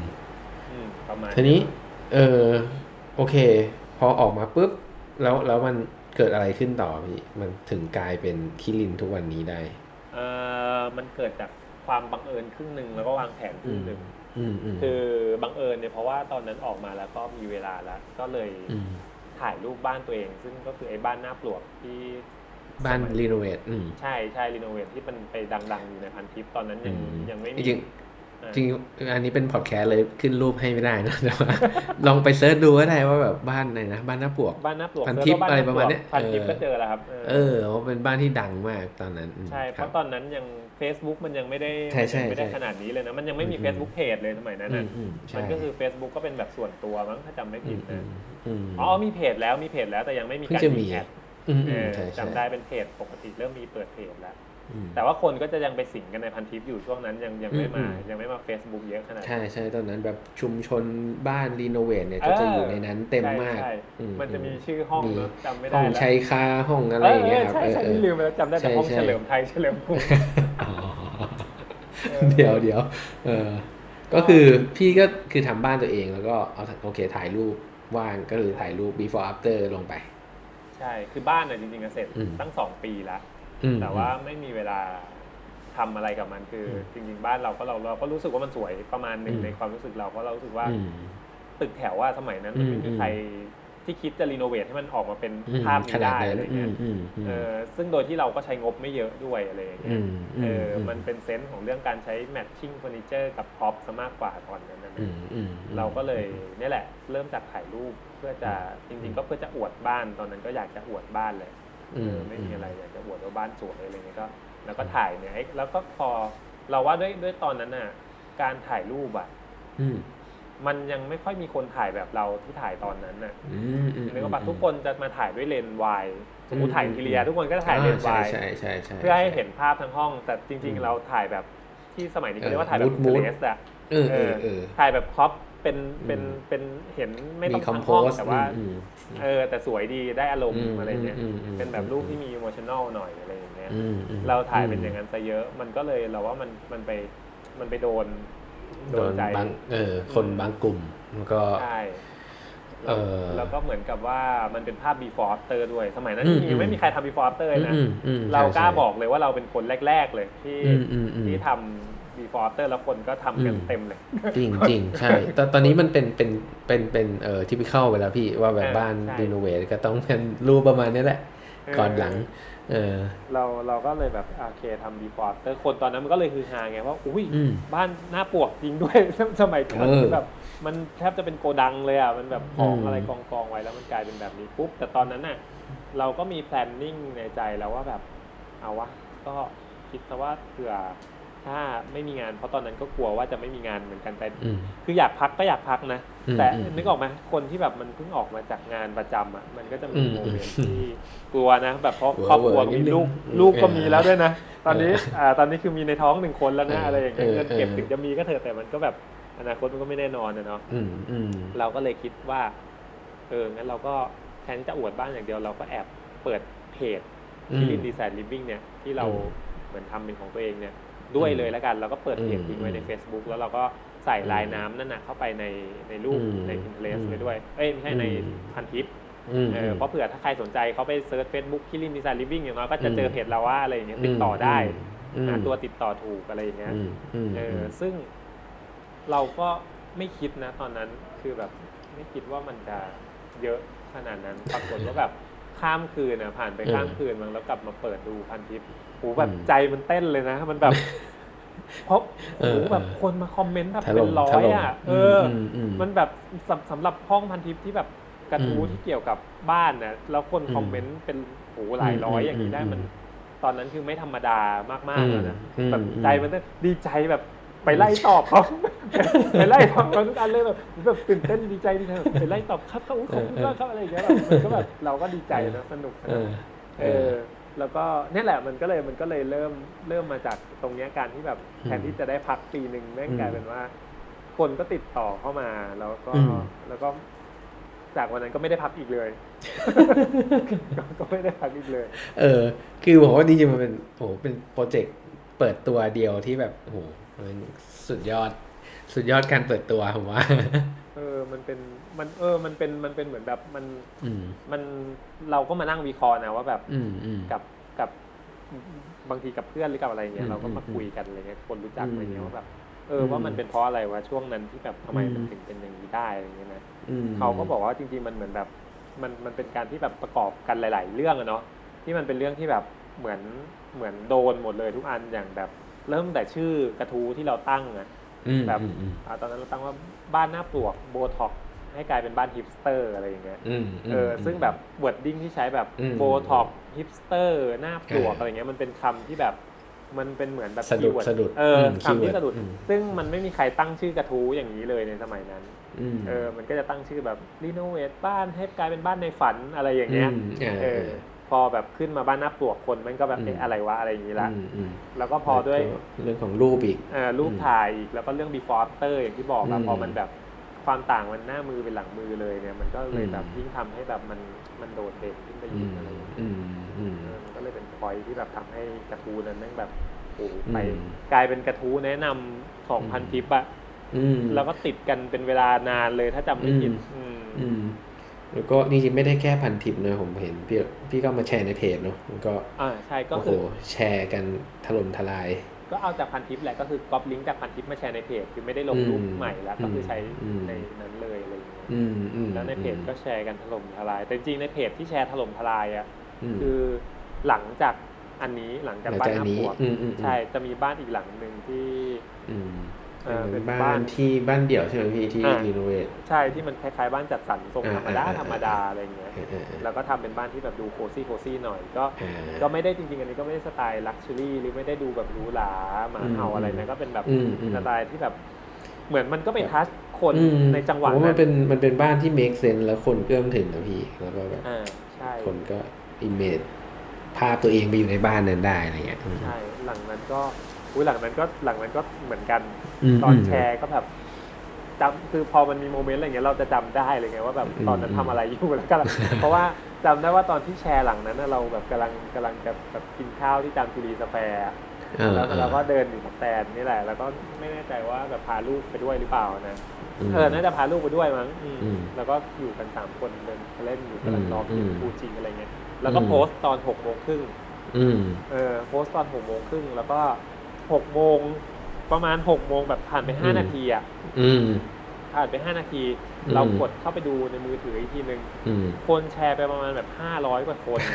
ห้านาทีห้าร้อยเออเฟซบุ๊กห้าทีห้าร้อยในสมัยก่อนมันแบบเออโอ้ยมันคือสุดสุดมันก็คือเออไวรัลอะเออมันก็คือเออตอนนั้นเออมันก็ก็คือไวรัลนี่แหละอืเอมออมแล้วแบบคนก็มาเม้นแบบเป็นร้อยร้อยๆแล้วอะภายในอืมห้านาที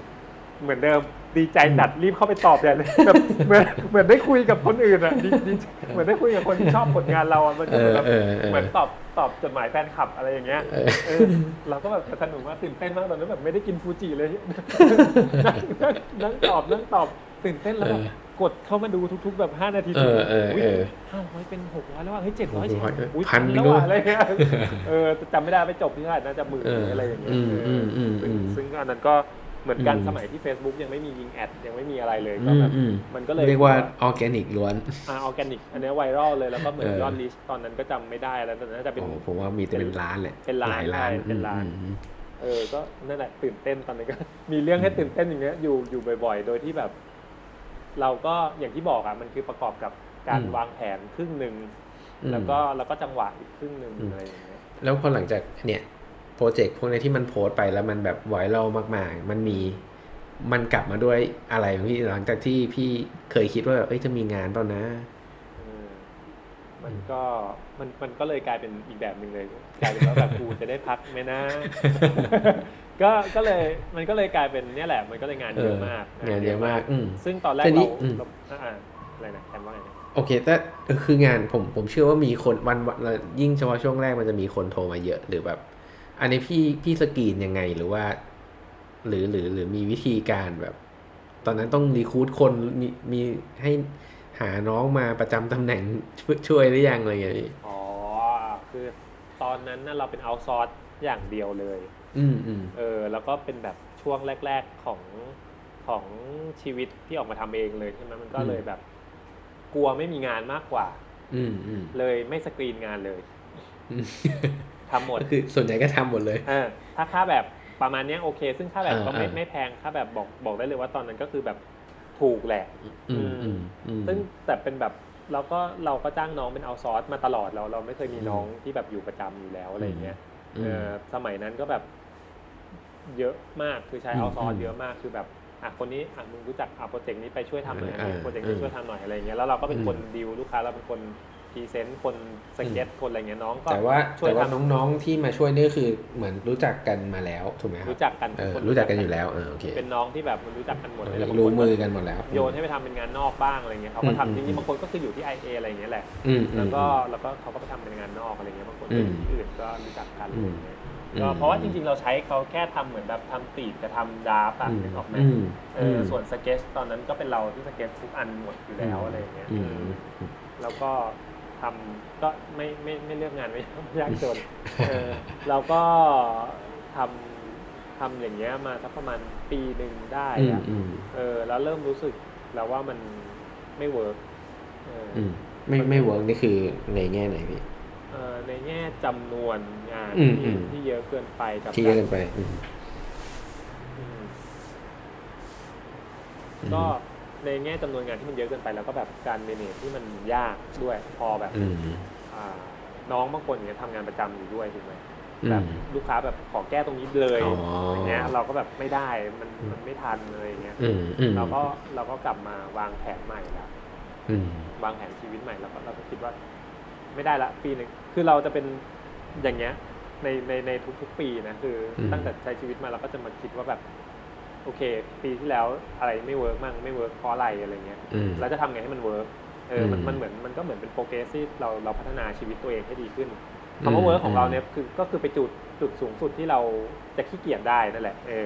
คืออมคือจุดที่เราสูงสุดในชีวิตเราคือ คือไม่ต้องทำงานอะพูดง่ายๆ หรือทำอืมเฉพาะที่อืมตัวเองอยากจะทำอืมเออแล้วเราก็ไม่ต้องมายเรื่องเรื่องเงินแล้ว เพราะว่าอืมเราต้องมี passive income พอที่จะแบบมีได้อืมอืมเราเราอืมเราคิดอย่างอืนั้มน แล้วก็มีอืมเวลาเนี่ยอย่างที่บอกอะไปเฮ buddy กับลูกเราเออเออเออซึ่งซึ่งจริง ๆ เราตั้งเป้าไว้เร็วนะตอนนั้นเราตั้งเออเป้าไว้แบบตอนแบบตอนที่เราออกมาทำเองมันคือสามสิบใช่ไหมอืมตอนช่วงสามเอ็ดเนี่ยเราก็เริ่มอ่านรู้แล้วว่าว่าแบบนี้ไม่ work อะไรเงี้ยเราก็ตั้งอืมเป้าว่าสักสามห้าเนี่ยเราอยากให้เป็นอะไรประมาณเนี้ยอืมอืมซึ่งอืมซึ่งเออทุกวันนี้มันก็โอเคมันมันก็ได้ประมาณนี้จริงๆเอออมก็วางแผนโดยที่ไอ้แผนที่ว่าเนี่ย มันมันก็คือแผนที่เราเราเราเรารับรับงานน้อยลง อืมแล้วก็พัฒนาคุณภาพงานให้เต็มที่ อืมแล้วก็แบบเหมือน recruit คนเฉพาะคนที่แบบเหมือนแบบมีเวลาให้เราได้จริงๆอะคือต่อให้เป็น outsource ก็ต้องเป็นฟรีแลนซ์ร้อยเปอร์เซ็นต์นะที่แบบไม่ใช่ไม่ใช่เออทำเออคือคือเขาจะไม่ทำงานเราร้อยเปอร์เซ็นต์ก็ได้นะเราไม่ได้ว่าอืมคือแต่ว่าเมื่อไหร่ที่ ที่งานเราเนี่ยต้องการอืมความเร่งด่วนใช่ก็ต้องได้อะไรประมาณนั้นอืมใช่ใช่ก็ก็จนสุดท้ายก็อืมอืมเลยเหลือเป็นทีมที่ทำด้วยกันปัจจุบันเนี่ยซึ่งไม่เยอะอืมก็จะมีน้องอืมน้องอีกสองคนที่ที่ทำด้วยกันที่เป็นเหมือนอืมระดับโปรเจกต์ a ม a เจอร์ที่แบบคอยออกไปดูงานให้เราได้เลยคอยอืมคุยงานให้ซึ่งเริ่มต้นเขาก็ไม่ต้องดูงานนะอืมเริ่มต้นเนี่ยเราก็เราก็เริ่มจากการที่เราให้เขาช่วยแค่ทำ 3D นี่แหละอืเอมอแล้วเราก็เราก็เราก็ให้อ่ารายได้เป็น project ไปเลยอืมก็คือ ให้เป็น project ไปใช่ใช่ไม่ได้ไม่ได้ให้เป็นเงินเดือนเพราะเราก็อืมรู้สึกว่าอย่างเงี้ยก็แฟร์ครับมคือแฟร์ทั้งกับเรากับเขาด้วยอืมอืมแล้วก็เรารู้สึกว่าทำอย่างเงี้ย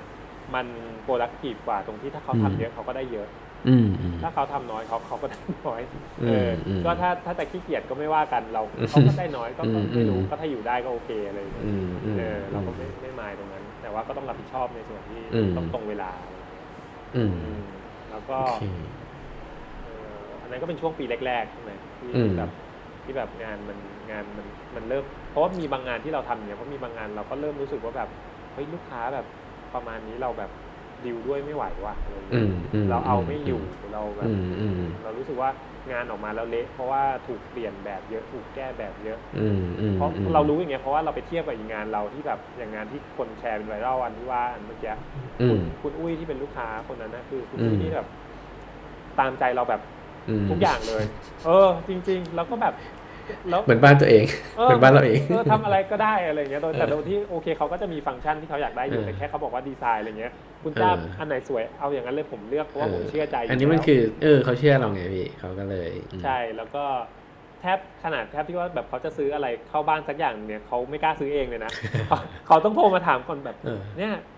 ว่าเออคุณจ้าเนี่ย จานจานแบบนี้โอเคไหมอย่างเงี้ยอะมันจะเข้ากับบ้านไหมคะอะไรอย่างเงี้ยซึ่งแต่ซึ่งอย่างเงี้ยเรา happy นะเออเรารู้สึกว่าเราเออเรารู้สึกว่ามันทำงานเหมือนแบบเขาไว้ใจเรามากใช่เราเราใช่ไม่ได้ก็คือการโทรมาคุยกับเราแบบเนี้ยเราไม่รู้สึกว่ามันจุกจิกอืมจู้จี้อะไรเลยอืมอืมเราพร้อมจะให้คำแนะนำกับลูกค้าที่แบบอืมลูกค้าที่แบบอย่างเงี้ยไว้ใจเราอืสุมอืดมๆเชื่อใจเราอืมสุดๆเพราะเรารู้สึกว่า อันเนี้ยเราเรากับเขามีความเห็นตรงกันคือทั้งคู่อยากได้บ้านสวยอืมอืมเอออืมจริง ๆ อะไรอย่างเงี้ยแล้วเราก็อืมพยายามทำทุกอย่างให้มันไปในทางนั้นอืม เออเราก็เลยคิดว่าเนี่ย เราก็ตั้งเป้าแล้วว่าแบบเราอยากได้ลูกค้าแบบคุณอุ้ยอืมอืมมาในอีก 20 โปรเจกต์ที่เหลือของเรา คือเราก็ตั้งเป้าต่อปีก่อนว่าต่อปีเราจะรับไม่เกินเท่าไหร่เอออมปีปีแรก ๆ ก็ก็กะว่าประมาณไม่เกิน 20อืมกำลังเป็นอะไรที่ handle ได้พอดีพอดีแล้วก็ project ไม่ต้องใหญ่มากเป็นงานบ้าน ถ้ามี project ใหญ่ก็อาจจะแบบสักหนึ่งหรือสอง project พอ ถ้าเป็นโรงแรมอะไรอย่างเงี้ยอืมเออจะได้ไม่เหนื่อยมากอะไรอย่างเงี้ยครับเออแล้วก็ แล้วก็เนี่ยแล้วเราก็เริ่มเริ่มกรองเริ่มหาวิธี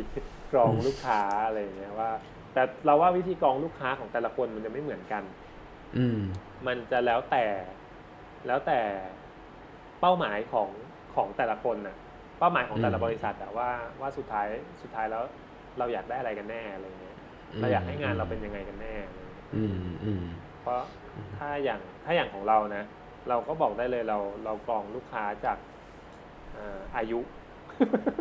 อืมเอออายุเราเราเรียกอายุจะเรียกอายุก็ไม่ใช่เรียกว่าเจเนอเรชันอืมดีกว่าเราเรากรองอืมจากอืมที่ว่าอ่าเอาเจนใกล้ ๆ กันก่อนอืมอืมอืมถ้าเลือกได้นะถ้าเลือกได้ถ้าเลือกได้อืมก็จะเลือกอืมเจนใกล้ ๆ กันก่อนเพราะว่าหนึ่งความชอบเป็นในทิศทางเดียวกันอืมอืมสองพูดคุยเรื่องเดียวกัน อย่างเช่นอืมสมมุติว่าแบบฟังเรื่องพลความชอบเรื่องเออเพลงก็ไลประฟ์สมาไตณล์เดียวกันอืมไลฟ์สไตล์ใช่อืมคล้าย ๆ กัน แต่ถ้าแบบคนละเจนแล้วเนี่ย ไม่ว่าจะเด็กกว่าเรามากๆไปเลย หรือว่าแต่เด็กกว่าเรามันก็ไม่ค่อยมีไงเพราะเด็กกว่าเราอืมมันก็ยังเป็นรุ่นที่แบบยังไม่พร้อมอ่ายังไม่พร้อมเพราะรุ่นที่พร้อมก็คือรุ่นรุ่นเราเนี่ยแหละซะซะส่วนใหญ่อืมอืมแล้วก็เด็กกว่าเราอีกนิดหน่อยอืมอะไรอย่างเงี้ย แต่แต่ถ้าแก่ไปอืมเลยรุ่นที่เป็นรุ่นแม่เราเนี่ย เราก็จะรู้สึกว่าอืมที่อืมขนาดตอนนั้นไปช่วยแม่ทำหลังบ้านให้ใหม่นั้นยังทะเลาะกันแทบตายเลยอืมคือคุยกับแม่ตัวเองยังตกลงกันไม่ได้อะนึกออกว่ามันก็ เออเออเราหลังจากนั้นน่ะเราเลยเข้าใจแล้วว่าแบบมันไม่ได้ คือ generation gap มันมีอยู่จริง มันมันแบบอืมมันมันไม่ต้องโลกสวยอะคือแบบเออมันไม่ได้ก็คือไม่ได้เออเรารู้สึกว่ามันแบบมันเอไม่อได้เออเออต่อให้แบบเออเออคุณคุณลุงคุณป้ามาบอกว่าเนี่ย แต่ว่า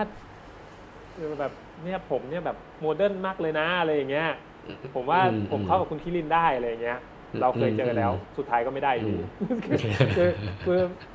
เออมันมันโมเดิร์นของเขากับของเราเออออาจจะต่างกันนะใช่ประใช่มาณนี้ใช่มันก็เหมือนการฟังเพลงอะเหมือนเขาก็สต็อปเออสต็อปแฟชั่นหรือเพลงของเขาเออออยู่ที่เดอะบิทเทิลอยู่อะไรอเอย่างอเงี้ยเออเออซึ่งซึ่งเราก็อาจจะเป็นนะตอนเราแก่นี่ก็ว่าเราเราเออเออเราไม่แน่ด้ไม่แน่เขาหรืออะไรอืมอืมเออเพราะเราก็รู้สึกว่าแบบโอ้ยยุคที่เราโตมาแม่งฟังแบบดูเมทัลลิมบิสกิตอะไรอย่างเงี้ยเอออุ๊ยแต่เดี๋ยวนี้แบบโอ้โหฟังฮอนฟังเอแบบอเอดูอแบบเออ R&B hip hop อืมเออ easy อืม listening อะไรอย่างอืเงี้มย ซึ่งโอเคแต่อืมเราก็เราก็เปลี่ยนไปตามกระแสตามวัยอะอืนะมเออเราจอืริงมๆช่วงวันทุกวันนี้เราก็คงไม่ได้ไปฟัง Korn Limp Bizkit อะไรอย่างนั้นแล้วเราก็ทุกวันนี้เราก็เปิดอย่างเงี้ยเราก็เปิดแบบเหมือนแบบเปิดคอนอืมเปิดเพลงเกาหลีอืมเรายังดูซีรีส์เกาหลีอืมอืมเรารู้สึกว่าอืมพอเป็น gen ที่มันทำเหมือนกันอะมันเป็นอืมการคุยกันง่ายดีลกันอืมนี่คือการกรองลูกค้าในในแบบของเรานะ ซึ่งอืมซึ่งอืมเป้าหมายของเรามันคือ เป้าหมายของเราคือให้ให้ให้งานสุดท้ายมันออกมา ดีที่สุดอืมเออโดยที่โดยที่ต้องต้องช่วยกัน ไม่ใช่อืมมาขัดขากันเองอืมเออช่วยกันทั้งเจ้าของบ้านและเรา ใช่ใช่อืมเหมือนเหมือนเจ้าเจ้าของบ้านแบบคุณอุ้ยที่บอกอะอืมช่วยกันก็คือเนี่ยเขาเขาก็โทรมาถามเราเพราะเขาก็อยากได้บ้านสวยไงได้บ้านที่ดีเราก็ยินอืมเออเราก็ยินดีที่จะตอบว่าอืมจานลายมิกกี้เมาส์มันใส่ไม่ได้นะมันต้องมันต้องเป็นจานอะไรอย่างเงี้ยนึกออกเอไหมอเราเราก็ซื้อจะซื้อมาได้แต่ว่าเอาไปใส่ในลิ้นชักเวลาจะโชว์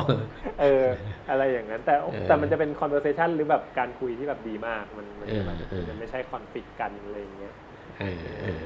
ก็โอเค แล้วเออ แล้วมันไปไงมาไงมาถึงเกิดอีกสองโปรเจกต์ที่พี่เล่าตอนต้นก็คือตัวเอ่อตัว snap โดกับ snap Lab Lab อ่าฮะกับเออคีนเนี่ยฮะคือมันเนี่ยแหละมันเป็นช่วงสองปีแรกที่ทำงานนี่แหละแล้วก็อืมอย่างที่บอกคือเราก็วางแผนคือ คือบางทีเหมือนเหมือนเราก็อยากตั้งเป้าหมายบางอย่างที่มันฝันฝันๆหรือท้าทายไว้อืมนิดนึงอืมคือมันจะมีเป้าหมายสองแบบอะที่ทำอะอืมอืมเป้าหมายที่ที่แบบ จับต้องได้ทำได้จริงอืมแล้วอืมแล้วเราเหมือนแบบเป็นการแก้ปัญหาอย่างที่บอกว่าเรื่องการกรองลูกค้า การอืมเลือกงานการอะไรเงี้ยเราเรามองว่าเป้าหมายนั้นคือเป้าหมายระยะสั้นที่แบบมันต้องทำได้จริงแหละเออแต่ว่าอืมแค่เราก็ต้องมานั่งคิดวิธีแก้ปัญหาการเมเนจคนการอะไรอย่างนี้ใช่ไหมกับอืมเป้าหมายอย่างหนึ่งคือเป็นเป้าหมายที่แบบเหมือนมันต้องมีอยากเป้าหมายทำฝันอะอืมเออ เป้าหมายฝันไว้ ไว้อันหนึ่งเพื่อที่จะแบบอืมให้แบบชุบชูเราจิตใจ เออ คล้ายๆอย่างนั้นนะหรือเราจะไม่หลุดโฟกัสไปทางอื่นเออก่อนนะ เอออมเป็นภาพใหญ่เออมันคล้ายๆภาพเล็กกับภาพใหญ่อะมันก็เลยอืมอืมตอนนั้นน่ะ ตอนที่ผ่านมาได้ปีหนึ่งเราก็เลยเนี่ยแหละอย่างที่บอกมีเป้าว่าแบบ เอาที่ลองดูที่ว่าเราตั้งเป้าว่าเราจะเกษียณตอนอายุสามห้าเนี่ยอืมจะทำได้ไหมเกษียณของเรานี่ก็คืออย่างที่บอกอะคือแบบ ไม่ไม่ได้ทำงานเพื่อจะต้องหาเงินแล้วอะมคือทำงานเพื่อแบบอยากทำเออเป็นเฉพาะเฉพาะงานที่ทำแล้วมีเวลาอื มมานั่งต่อกันดั้มกับลูกตอนที่ลูกอืมอืมอายุห้าขวบแล้วอะไรอย่างเงี้ยมเออมีเวลาทั้งวันอยู่บ้านกับลูกได้ไม่ต้องแบบออกไปดิวงานอืมเยอะหรือไม่ต้องมีออฟฟิศซึ่งออฟฟิศเราไม่มีตั้งแต่แรกอยู่แล้ว เราไม่เคยมีอืม concept ที่อยากมีออฟฟิศอยู่แล้วอืมอืมก็มันเกิดจากความฝันอันนี้ก่อนปุ๊บแล้วมันก็ต้องมาหาทางว่า แล้วจะทำไง ให้มีอืมรายได้ทางอื่นอะไรอย่างเงี้ยอืมอืมเราก็เลย อาตอนนั้นมันก็จะมีมีเรื่องของอาจริง ๆ มันมีมากกว่านี้อีกจริง ๆ เรามีอีกอันหนึ่งที่ชื่อ Kirin Home อืมที่อยากทำคือขายของขายพร็อพอืมอืมแต่งบ้านเอออมมีสามอย่างมีคีนคอนโดสไตลิสคิริอืมแล้วก็ Kirin Snap Lab อืมที่อยากทำมันเนาะก็ก็อ่าไอตัวตัว Kirin Condo นี่มันเริ่มเริ่มจากเราเริ่มรู้ตัวแล้วว่า พอเราจะเริ่มกรองงานเริ่มรับงานเนี่ยเรารับงานน้อยอะอ่า มันก็จะต้องรับเฉพาะงานใหญ่อืมๆเอองานเล็กๆรับก็ไม่คุ้มละอืมเพราะถ้ารับงานเล็กก็ต้องรับหลายงานอีกก็ต้องวิ่งวิ่งงานเยอะเอออือมเราก็คิดใน concept ที่ว่าเราจะต้องแบบรับแต่งานที่เกินกี่ตารางเมตรขึ้นไปเท่านั้นและในของ part หลักของเราอะนะของ Kirin Design Living เพื่อจะรับไม่เกิน 20 project ต่อปี ซึ่งเดี๋ยวนี้ก็ลดลงมาอีก เดี๋ยวอืมเดี๋ยวนี้น่าจะไม่ถึง 15 แล้วมั้งต่อปีอืมเออ แล้วก็พอทำอย่างนั้นนะมันทำให้แบบเหมือนแบบ ลูกเพจเราที่แบบติดต่อมางานคอนโดก็เยอะ อืมอืมเราก็เลยตอนนั้นเราก็ฝันฝันๆไว้ว่า แบบ เออทำอีกอันหนึ่งที่เป็นเหมือนแบบ อะไรอะเป็นแพ็กเกจคอนโดอะที่เหมือนเราออกแบบอืมทิ้งไว้ อืมออกแบบแบบ A แบบ B แบบ C แบบ D แล้วลูกเพจเราที่ชอบสไตล์ เหมือนเราเนี่ย มาจิ้มได้เลย ชอบแบบ A อืมนะแล้วช่วยเอาอืมไปฟิตอินกับห้องเขาให้หน่อย อย่างนี้มันจะง่ายไงเหมือนเราไม่ต้องไปดีไซน์ใหม่ทุกครั้ง เราอ่าฮะดีไซน์ครั้งเดียว แต่เราหาลูกทีมเราที่ช่วย adjust ยืดจักดดให้มันออเข้ากับห้องของเขาใช่แค่นั้นใช่ อันเนี้ยเราก็มตอนปีแรก ๆ เราก็ฝันฝันๆว่ามันจะมี ซึ่งยังไม่เกิดอืมตอนนั้นนะเราจำได้เลยว่าแรกสุดอะอันนั้นเป็นแค่ไอเดียที่อยู่ในหัวเราแล้วเราก็อืมยังไม่สามารถสร้างได้เพราะงานเรายุ่งกับตัวคิรินดีไซน์ลิฟวิ่งอยู่อืมกับ Snap Lab เนี่ยตอนนั้นมันมันเกิดเพราะว่า เพราะว่ามันมีเราทำห้องเช่าอยู่แล้วที่ใกล้ ๆ บ้านเหมือนแบบมีไปซื้อตึกแถวมา แล้วก็ทำข้างในเป็นห้องเช่าอะไรอย่างเงี้ยอืมแล้วก็ช่วงนั้นน่ะมันมีเนี่ยแหละมันเริ่มมีสตูดิโอให้เช่าเนี่ยบูมขึ้นมาอืมอันอืมแรกอืมๆจำไม่ได้น่าจะเป็นแบบพวกอ่ามานีมีใจที่เขาไปเปิดอืมอืมเพจของเขาเองอะไรอย่างเงี้ย เปิดสตูดิโอของเขาเองอะอืมแล้แล้ววเราเราก็รีโนเวทง่ายๆเหมือนเอกันอเราก็เห็นเขาแบบเขาไปเอาบ้านหลังนึงมาแล้วก็ทำข้างในซะสวยเลยอะไรอย่างเงี้ยอืมอืมเราก็แบบเออไอเดียนี้ดีว่ะคือแบบเป็นอืมทางของเราเลยเพราะแบบหนึ่งคือเราแบบ มีจังหวะที่เราบางทีเราอยากปล่อยของอะอืมเออือมเราอยากทำอะไรก็ไม่รู้ว่าดีไซน์แบบเนี้ยอืมแต่ไม่มีลูกค้าที่มาให้เราทำอะอืมเออ แล้วแทนที่เราจะลงทุนทำห้องเช่าเพิ่มเพราะเรารู้อยู่แล้วว่าห้องเช่าต่อเดือนมันได้เท่านี้ใช่ไหมมเอออย่างอย่างของเนี่ยสมัยก่อนมีชื่ออีกอันหนึงชื่อชูสตูดิโอมั้งถ้าจำไม่ผิดนะที่เราแบบอืมเข้าไปดูเขาอะแล้วจำได้อืมว่าตอนนั้นเขาก็แบบเต็มเต็มทั้งเดือนอืมเราก็ลองคิดเล่นๆเราก็เห็นในหน้าเพจเขาว่าว่าแบบในหน้าเว็บไซต์สมัยก่อนยังเป็นเว็บไซต์อยู่เออ ในหน้าอืมเว็บไซต์เขาว่าแบบเช่าต่อวันวันละสองพันบาทหรือสามพันบาทอะไรเงี้ย เราก็คิดว่าอืมอุ้ยวันละสามพันเต็มทั้งเดือนก็เกือบแสนแล้วนะอืมอืมถ้าเอามาปล่อยเช่าเป็นรายเดือนนี่ได้เดือนละหมื่นกว่าบาทเองอืมเออ เราก็แบบเออว่ะเห็นแบบรู้ทางอันเนี้ยจริงๆนี่ทางถนัดเราเลยนะเนี่ยเราเราน่าจะทำได้อะไรเงี้ยเพราะเป็น interior ในตัวอยู่แล้วไม่ต้องเสียค่าแบบอยู่นะเออเออเออ เราก็โอเคเราก็อยากอยากทำอันเนี้ยหนึ่งอืมสองอันนี้แล้วก็ Kirin Home เนี่ยเราอยากทำเพราะว่า ตอนนั้นน่ะเราสั่งของจากจีนมาใช้ในบ้านเราเองอืมเออสั่งมาเยอะอยู่แล้วสั่งมาเราชอบแต่งบ้านเองก็เปลี่ยนไปเรื่อยๆอย่างนั้นนะอืมเราก็เห็นรู้ทางว่าเออแต่ทำไมเราตอนนั้นน่ะเริ่มจากหัวกวางก่อนอืมคนอืมคนชอบหัวกวางที่เราเอาไปติดบ้านอืมเยอะไงคนอืมก็จะถามว่าหัวกวางนี่ซื้อที่ไหนอะไรอย่างเงี้ยเราก็บอกว่าอืมสั่งมาจากจีนเองครับอะไรเงี้ยตอนนั้นก็เลยเกิดไอเดียว่าเอออยากทำ Kirin Home อีกอันหนึ่งที่ขาย accessory ขาย prop อะไรอย่างเงี้ยอืมอืมก็อันนั้นน่ะคือเรียกว่าเป็นเป็น เป็นแผนที่เราฝันไว้ อืมแล้วเราก็แบบตลกมากเลยนะพอแบบเหมือนแบบ มันก็เหมือนแบบพอเราเรา เราตั้งเป้าอะไรไว้สักอย่างหนึ่งมั้งเราว่าอืมมันเป็นเรื่องที่ดีนะพอเราตั้งเป้าไว้อะมันก็กลายเป็นว่าพในหัวเรามันจะไม่ไม่ไม่หลุดโฟกัสไปจากเรื่องพวกเนี้ยคือมันก็จะมีเรื่องพวกเนี้ยวนเวียนมาถ้ามีอะไรที่มันสุดท้ายมันก็จะมาวนกับเรื่องนี้ว่าแบบเฮ้ยมันมันเราทำเพื่อสิ่งนี้อยู่หรือเปล่าอะไรประมาณนี้ หรือแบบมีอะไรสกิดเข้ามาเกี่ยวกับเรื่องเนี้ยมันก็จะทำให้แบบ เรานึกถึงอันนี้ขึ้นมาได้อย่างเงี้ยอย่างตอนนั้นเราจำได้เลยเราเราเราตลกมากเราน่าจะทำออฟฟิศอันหนึ่งที่อยู่ตรงตึกแถวฝั่งตรงข้ามบ้านน่าจะเป็นอันที่แชมป์เคยมาสัมภาษณ์สมัยเมื่อสามปีที่แล้วอ๋ออาทิตย์ที่เป็นจั่วๆเนาะเออแล้วก็แล้วก็แบบแล้วก็แบบเหมือนแบบทำไว้งั้นนะสุดท้ายก็ไม่ได้ใช้ ทุกวันนี้กลายเป็นห้องเก็บของไปแล้วเออเพราะไม่มีใครใช้น้องในทีมก็แบบไม่มาคือทุกทุกคน คือทุกคนก็เคยชินกับการทำงานอยู่ต่างคนบ้านใครบ้านมันไปแล้วอ๋อถึงที่ออฟฟิศที่นั่นใช่ไหมใช่ใช่แล้วแล้วจำได้เลยประตูออฟฟิศเราก็ติดสติกเกอร์ไว้ติดสติกเกอร์เป็นแบบว่าชื่อบริษัทเออเป็นชื่อมันก็เป็นความฝันเราไงว่าแบบโอ้ยเราอยากจะเป็นแบบบริษัทที่ไม่มีแบบมีบริษัทในเครือเยอะๆอะที่แบบ Kirin Design Living แล้วทัดทัดมาก็ Keen Condo Style ซึ่งซึ่งแบบ part พวกนั้นเราติดไว้ตั้งแต่มันยังมันยังไม่ได้แบบเป็นรูปเป็นร่างไงที่เป็นรูปเป็นร่างคือ Kirin Design Living อันเดียวแต่พอแบบ ผ่านมาห้าปีปรากฏว่าทุกอย่างมันเกิดขึ้นจริงว่ะ เออ มันก็เป็นเรื่องที่แบบแปลกดีนะ ตอนนี้ตอนนี้เหลือ Kirin Home อย่างเดียว ที่ที่ก็กำลังไม่ได้ล้มเลิกนะ มันก็ยังทำอยู่ แล้วเราก็จะแบบกำลังคิดอยู่ว่าอยากจะทำเป็นแบบเฟอร์นิเจอร์ละเออ เพราะว่าอย่างอย่างตัวเราเริ่มจาก Keen Condo ก่อนมั้งเออ Keen Condo นี่น่าจะเกิดอันถัดมาเพราะว่าบังเอิญไปเจอเพื่อนที่เคยทำอยู่ไอเอสี่เก้าเมื่อก่อนอย่างที่กอบเนี่ย แล้วกอบนี่ก็ไปเรียนต่อที่อังกฤษ แล้วก็ไม่ได้เจอกันนานมาก แล้วแล้วก็กลับมาแล้วก็ก็บังเอิญได้เจอกันด้วยด้วยเรื่องอะไรก็ไม่รู้จำไม่ได้แล้วตอนนั้นเหมือนเราไปถ่ายเราชอบถ่ายวิดีโอถ่ายอะไรเล่นนะก็ไปช่วยมันถ่ายโฆษณาแว่นมันไปทำแว่นขายตอนนั้นเออทำแบบโรงงานแว่นเองเลยอะไรเงี้ยแล้วก็ขายเป็นแบรนด์ของตัวเองอะไรเงี้ยเออซึ่งก็เลยได้คุยกันหรืออะไรประมาณนี้ถ้าจำไม่ผิดนะอืแล้วก็มันก็ไปโป๊ะเชะพอดีว่าเนี่ย พอเราอย่างที่บอกอะพอมันเหมือนไอ้เรื่องพวกนี้มันวนเวียนอยู่ในหัวเราตลอดเวลา มันก็คุยไปคุยมาก็เหมือนเราก็คุย concept เนี่ยให้มันฟังอะไรอย่างเงี้ย มันก็บอกว่าแต่เราก็บอกไปว่าเออแต่ตอนนี้ทำไม่ได้ เพราะว่าเราไม่มีเวลาทำเราเราเราไม่มีเวลาบริหารจัดการหลังบ้านอะไรเงี้ย เราแค่ทำ Kirin นี่เราก็แบบเหมือนเวลามันก็หมดไปเยอะแล้วเพราะเราแบบดูเรื่องแบรนดิ้งเรื่องเพจเรื่องลูกเพจอะไรอย่างนี้ด้วยใช่ไหมไอ้กอมมันก็บอกว่าคล้ายๆว่าแบบ เออ มันอะ ตอนเนี้ยคือจริงๆมันจบถาปัดราชบังนะ แต่มันก็ไม่ชอบทำดีไซน์แล้วตอนเนี้ยคือคือมันไปสายบริหารเลยไงมันก็ชอบทำธุรกิจชอบแก้ปัญหาธุรกิจชอบวางโครงสร้างวางระบบอะไรอย่างเงี้ยมันก็แบบ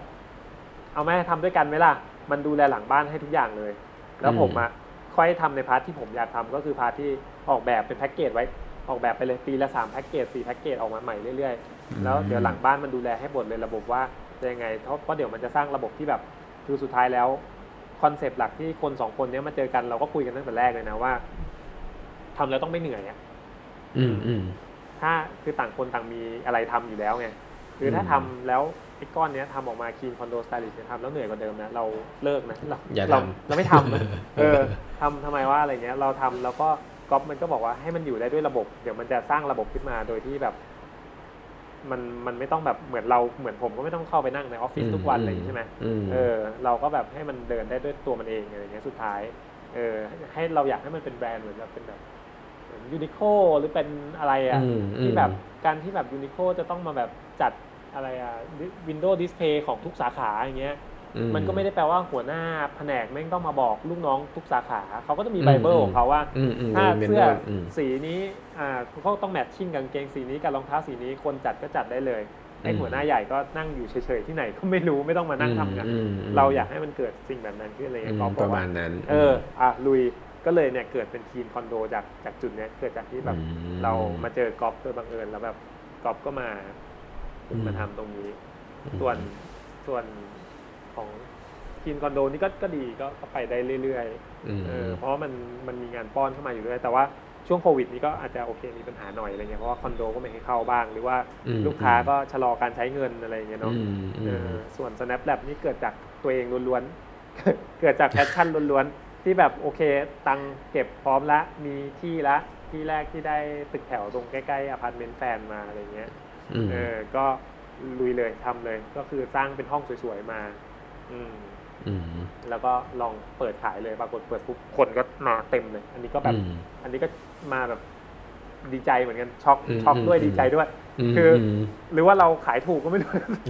ตอนนั้นคือเราก็แบบกลัวว่าแบบเออมันจะแบบมันมันก็เหมือนธุรกิจใหม่ในทางที่เราไม่เคยเลยในทางแบบสายถ่ายรูปอะไรเงี้ยเนาะอืมอืมเพราะเราก็อยู่ทาง interior มาตลอดเลยอืมเราก็แบบไม่แน่ใจว่ามันจะเป็นไงยังไง แต่ว่าปรากฏว่าเปิดแต่ปุ๊บ feedback แบบ แล้วด้วยความที่โพสต์เรามันก็เป็น viral อีกแล้วไงไอโพสต์ที่ renovate ตึกเป็น Snap Lab Studio เนี่ยอืมก็อืมก็กลายเป็น viral อีกแล้วมันก็คือได้ทั้งได้ทั้งสองแง่คือคนที่คนที่อยาก renovate ก็ก็ได้ความรู้ด้วยอืมแล้วก็มันก็จะมีพวกแบบแชร์กันไปจนไปถึงแบบพวกตากล้องพวกเจ้าของแบรนด์ไอจีอืมก็เห็นด้วยอืมเขาก็พอเห็นที่ใหม่เปิดแล้วแบบข้างในสวใช่ยเขาเพราะว่า จริงๆพวกนี้เขาก็จะหาโลเคชันใหม่ๆ เรื่อยๆ อยู่แล้วอะไรประมาณใช่นี้ใช่ก็ก็แห่กันมาแบบเต็มเลยอืมอืมอืมก็ประมาณประมาณนี้เนาะแล้วมันก็ เออ แล้วมันก็เนี่ยแหละด้วยความที่เหมือนแบบเราก็คิดภาพกว้างๆไว้ประมาณนี้ว่าเราอยากให้ อยากให้ชีวิตเราตอนสามห้าเป็นอย่างนี้ใช่ไหมอืมอืมอืมเราก็เลย เราก็เลยว่า เออนี่ก็ผ่านสามห้ามาแล้วมันก็ก็ก็ เออ มันก็ได้นะ สุดท้ายอืมสุดท้ายมันก็ได้จริงๆนะอย่างอย่างเมื่อกี้ก่อนจะมาคุยกับแชมป์เมื่อกี้เราก็เล่นอืมเราก็ต่อกันดั้มกับลูกอยู่จริงๆนะอืมก็เป็นเป็นอะไรที่ไม่ไม่ได้โกหกนะคือเออออเราก็มีเวลาเมื่อกี้ที่แชมป์ถามตอนต้นเออว่าแบบเป็นไงงานยุ่งไหมอะไรอย่างเงี้ยเออเออคือเหมือนเออสุดท้ายมันอยู่ที่เราดีไซน์ตัวเองว่าเราจะให้เราอืมเราเป็นยังไงอะไรเงี้ยอืมอย่างที่บอกเราไม่ได้ดีไซน์ว่าว่าว่าเนี่ยตอนช่วงชีวิตนี้เราอยากจะแบบ ทำงานตะบี้ตะบันสร้างผลงานกันแบบอะไรขนาดนั้นอะไรเงี้ยมเราอยากสร้างผลงานที่ที่แบบ Amazing ไปเรื่อยๆอะนะแบบเราก็อืมอยากให้มันเป็นอย่างนี้ไปเรื่อยๆแต่ว่าอืมเราก็อยากมีเนี่ยชีวิตครอบครัวที่แบบสนุกอะได้อยู่กับลูกอืมได้เล่นกับลูกอืมมีเวลาอืมให้ที่บ้านอืมมีเวลาทำกับข้าวอืมอร่อยอร่อยกินเองยิ่งโควิดนี้คือโควิด บางคนอาจจะไม่ happy ในเรื่องอืมในเรื่องอืมของว่าโอเครายได้หดอะไรอย่างนี้ใช่ไหมอืมอืมอืมแต่พอดีไอ้ part part ของเรามันไม่ค่อยกระทบเท่าไหร่อืมเอออเราเราเลยกับว่าช่วงโควิด ตั้งแต่ครั้งแรกแล้ว เราอะอืม happy มากอืมคือเหคือมือนเราเป็นเวลาที่ได้แบบอยู่บ้านเนอะพี่ชอบอยู่บ้านด้วยแหละใช่ไหมอยากใช่ได้ชอบใช่อยู่กับครอบครัวหรือว่าลูกๆอืมใช่ใช่แล้วมันจะเป็นเวลาที่เหมือนเหมือนทุกอย่างมันช้าลงอะอืม เพราะเหมือนงานก็ไม่เร่งละอืมเจ้าของบ้านก็ไม่ค่อยตามงานแล้วช่วงนี้ เพราะทุกคนอืมชะลอใช้เงินอะไรอย่างเงี้ยมเอองานที่ developer ก็เหมือนแบบอะก็เบรกไว้ก่อนอืมอืมอ่าอืมก็โทรศัพท์แต่ละสายที่เข้ามาก็เริ่มเบาบางลงซาลงบ้านก็อืมสบายขึ้นแล้วก็ได้ทำงานแล้วอย่างที่บอกคือสุดท้ายเรามีพาสซีฟจากจากอืมทีมอืมคอนโดที่ที่มันรันด้วยระบบไปแล้ว เราไม่ต้องเข้าไปอืมยุ่งอะไรมากแล้วอะไรอย่างเงี้ยอืมอืมแล้วก็มีพาสซีฟจากส่วนของ Snap Lab ซึ่ง Snap Lab เนี่ยอืมมันก็เหมือนกันคือ เราเป็นคนเริ่มต้นปุ๊บแล้วเราเสร็จแล้วอืมเราก็ให้แฟนเราเป็นคนดูหลังบ้านให้อืมแล้วแฟนเราก็ทำเหมือนกอล์ฟอะก็จะเป็นคนอ่าดูแลบริหารจัดการอืมส่วนหลังบ้านทั้งหมดอือะไรอย่างมเงี้ยอืมโอ้โหฟังมาแล้วก็ทำอะไรเยอะจริงพี่แต่ว่าผมรู้สึกว่าเออทั้งหมดมันเกิดจากวัตถุประสงค์อะไรบางอย่างที่ที่พี่แผนไปแล้วอะเออใช่ใช่ถึงบอกตั้งแต่แรกว่าว่าไอ้ไอ้ที่ทั้งหมดเนี่ยมันเกิดจากอืมแผนครึ่งหนึ่งกับจังหวะอืมอืมอืมตั้งแต่ตอนสมัยแรก ๆ เลยอืมอืมโอเค งั้น เออเดี๋ยวอาจจะเป็นคำถามท้ายๆนะ เพราะว่านี่เราคุยกันมา ชั่วโมงจะครึ่งนะ ก็เออเดี๋ยวจะได้ไม่ไม่รบกวนพี่จ้ามากกว่านี้เอ่ออาจจะบอก อาจจะให้ให้พี่จ้าช่วย อืมจริงๆผมก็ ถ้าถ้าคิดก็น่าจะพอรู้นะจริงๆมันจะเป็นคำถามที่บอกว่า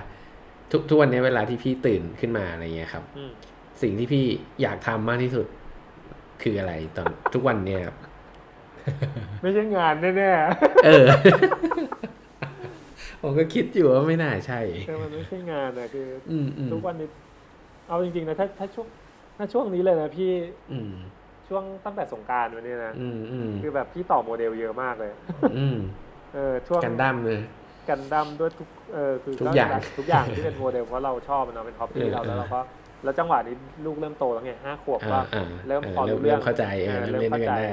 ก็เล่นด้วยกันได้ก็พยายามแบบให้เขาต่อพยายามสอนอื A ม B C อืมผ่านแผงกันดั้มอะไรอย่างเงี้ยอืมอืมอืมอืมก็เนี่ยแหละ จริง ๆ ก็ไม่มีอะไรคือจริง ๆ เราแค่รู้สึกว่าถ้าตื่นมาถ้าถามเลยว่าตื่นมาอยากทำอะไรนะก็เนี่ยตื่นมาอยากแค่ ไม่ต้องมีงาน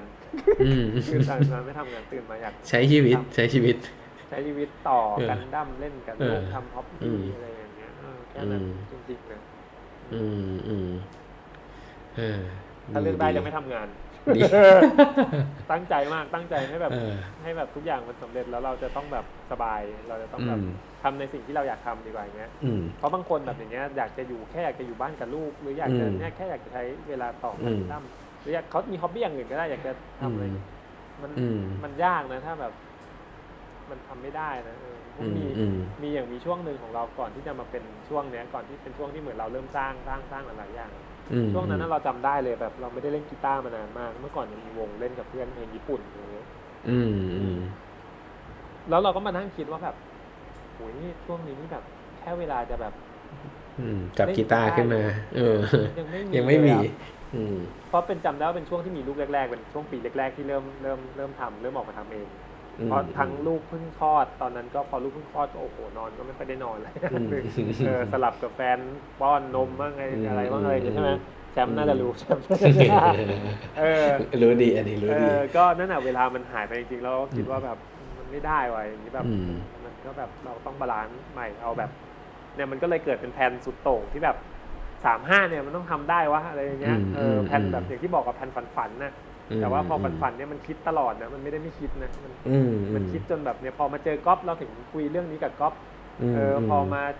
อะไรนะปิ๊งไอเดียเจอเพจที่ทำชูสตูดิโอเราถึงแบบคิดว่าเฮ้ยเราน่าจะทำได้เหมือนกันอะไรอย่างเงี้ยอืมอืมเออเพราะถ้าคนที่แบบไม่คิดอะไรเลยไม่แผนอะไรไว้เลย มันก็จะไม่ก็จะก็จะผ่านไปเออก็จะผ่านไปใช่เออใช่มันเหมือนมันเหมือนมีโอกาสแต่ไม่คว้าไว้อะอืมอืมมอย่างไอ้ก๊อฟผ่านมาในชีวิตเนี่ยถ้าเราไม่ไม่คว้า ไม่คว้าอืมไม่นัดเจอไม่นัดคุยมันก็ผ่านไปนะอืมอืมแล้วทุกวันนี้อืม Kirin Condo Stylist ก็อาจจะยังไม่เกิดเลยด้วยอืมซ้ำถ้าอืมถ้ามันไม่มี moment มานั่งนัดคุยนี่ยังจำได้อยู่เลยนะนัดคุยที่สตาร์บัคที่อืมอีเกียบางนา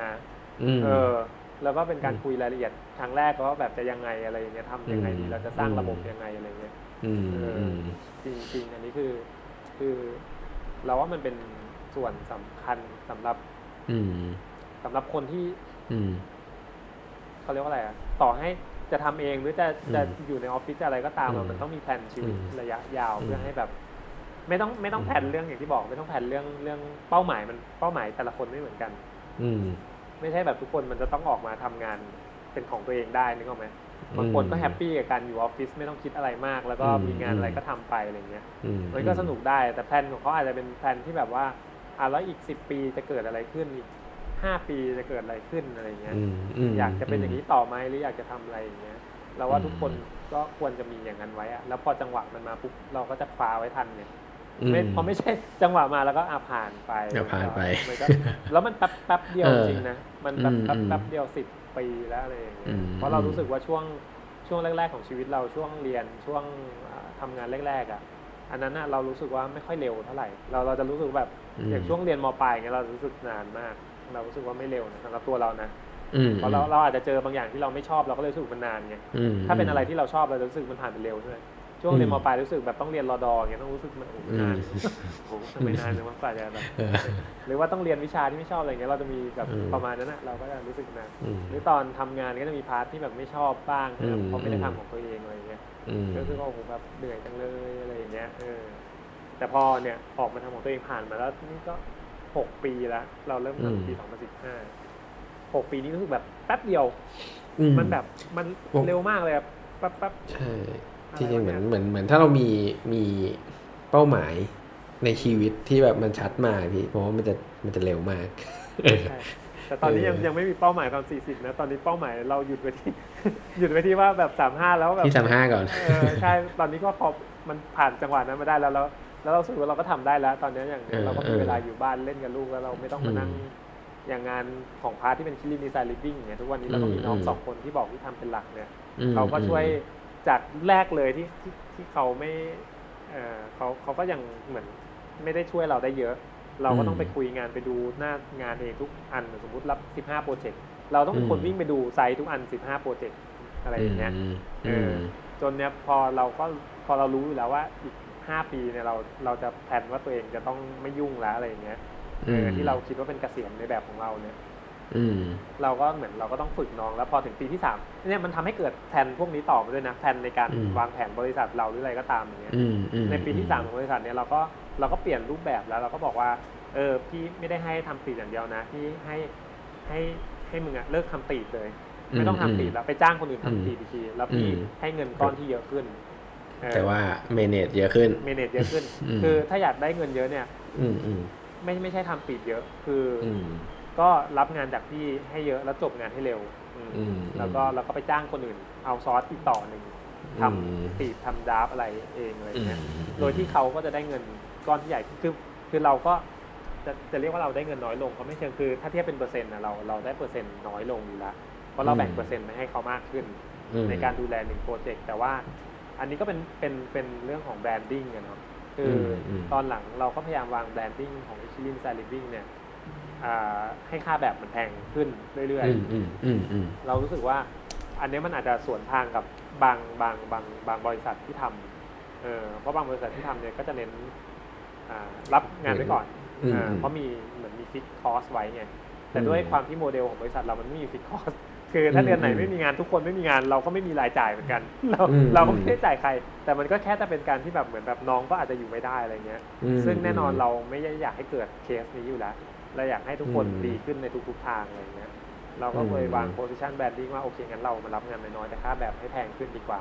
อืมแล้วเราอืมทำคุณภาพงานให้มันเหมาะสมกับค่าแบบที่ลูกค้าเรา อืมอืมเหมือนจ่ายให้เราอย่างนี้ดีกว่าอืมเออมันก็เลยเป็นดีเหตุผลที่ ที่เป็นโมเดลซึ่งซึ่งจริงๆมัน work นะถ้าเราว่าไอ้โมเดลเนี้ยจะ work ได้ก็ต่อเมื่อต่อเมื่อผลลัพธ์งานสุดท้ายมันออกมาถึงจุดนั้นจริงๆอะอืมจุดอืมจุด peak จริง ๆ จุดที่เป็น viral ได้จริง ๆ อะไรอย่างเงี้ยอืมแล้วคนมาเห็นมันก็จะยอม spend เงินตรงเนี้ย จริงอืมๆพอเขาเห็นอืมแล้วว่า เออว่ะบริษัทนี้ของจริงทำได้ทำได้อย่างที่อืมคุยไว้จริงๆอะไรเงี้ยอืมเขายอมอืมเสียเงินมากกว่าบริษัทอื่นอีกไม่รู้เท่าไหร่แหละ แต่ว่าเขามั่นใจอะไรอย่างเงี้ยอืมอืม branding ที่เราวางไว้มันเลยเป็น position ประมาณนี้เลยอืมเออแล้วก็สุดท้ายเราก็พัฒนาคนในองค์กรเราไปด้วยในตัว เหมือนเขาก็อืมไปคุยกับลูกค้าแทนเราได้แล้วเดี๋ยวนี้แล้วก็เหมือนไปดูหน้างานแทนเราหมดเลยอะไรเงี้ยมันก็เลยเป็นเหตุให้เราอยู่บ้านอืมอืมเล่นโมเดลเออกับลูกได้จริง ๆ ดีแบบที่ดีคิดไว้อะไรเงี้ยได้เอองั้นเดี๋ยวน่าจะเป็นคำถามสุดท้าย อยากจะให้พี่คำถามฝากดีไม่ไม่ได้อะไร เอ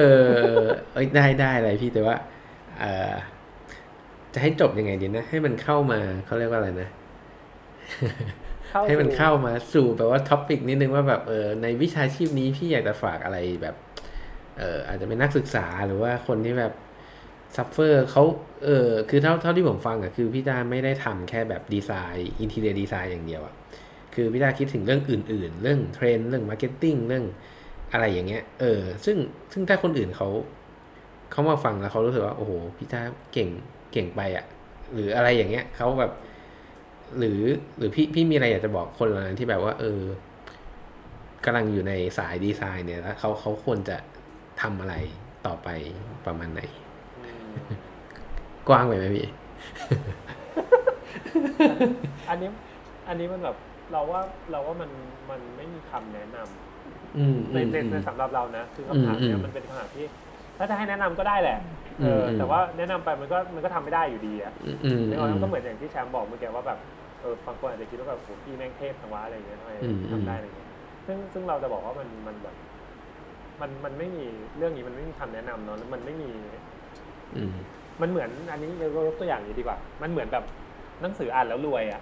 อืมอืมอืมอืมเออคือถ้าทุกคนแม่งอ่านหนังสือนี้แล้วแม่งรวยก็พอดีทุกวันนี้แม่งก็ไม่ต้องทำงานอะไรกันแม่งก็ไปซื้อหนังสือแล้วมาอ่านหนังสือเล่มหนึงจบแล้วก็รวยแล้วก็ทำตามเออทำตามก็รวยมันมันไม่มีสูตรสำเร็จในชีวิตเนี่ยอืมเพราะฉะนั้นมันแนะนำไม่ได้มันทุกคนอืม pattern การเดินมันไม่เหมือนกันอยู่แล้วอย่างอืมอืมอย่างเราก็เราก็มีวิธีของเราเนาะ ซึ่งอืมอย่างที่บอกเมื่อกี้บางคนเขาก็ไม่ได้ happy กับการที่จะออกมาทำเองเขาก็อาจจะแบบอืมสายดีไซน์ที่อยากจะเติบโตในบริษัทไปเป็นสุดท้ายไปเป็นอะไรอะ partner หรืออะไรอย่างเงี้ยอืมอืมก็มีทางของเขาแต่เราว่ามันก็แบบเออมันก็แนะนำไม่ไม่รู้จะแนะนำไม่รู้จะแนะนำอะไรวะอืมก็อืมเป็นเรื่องของการจัดการแหละเราว่าชีวิตคนอะอืมมันก็เรื่องของ planning อะอย่างที่บอกอย่าไปคิดว่า อย่าไปคิดว่าเราไม่มีโอกาสเหมือนพี่จ้าว่ะอะไรเงี้ยอืมอืเอมออืมมันมันเราก็ไม่ได้มีโอกาสเนี่ยตั้งแต่แรก ก็ถ้าเราไม่ลงพันทิปเราก็ไม่มีโอกาสเราเอาไปลงเองอะอืมพันทิปไม่ได้มายื่นอืมให้เราลงกันนึกออกปะเอเอออเราก็เป็นคนเออไปหามันเองอะไรเงี้ยอืมหรือว่าการเปิดเพจ Facebook หรือการที่จะทำอีก2บริษัทที่ต่อมา มันก็เป็นแต้มที่เราอืมสร้างขึ้นมาเองอืมแล้วเราบังเอิญไปเจออมคนที่มันเหมาะกับงานเราตรงนั้นพอดีแล้วเราก็ไปอืม partner กับเขาอืมเพราะเพราะเราคิดถึงเรื่องนั้นอยู่เราไม่ได้เราไม่ได้อืมทิ้งให้มันล บอกอืมอืมอืมันก็เป็นเรื่องเป้ากับ planning อะเนาะแต่เด็กอืๆก็มเด็กๆเราว่าเด็ก ๆ เดี๋ยวนี้มัน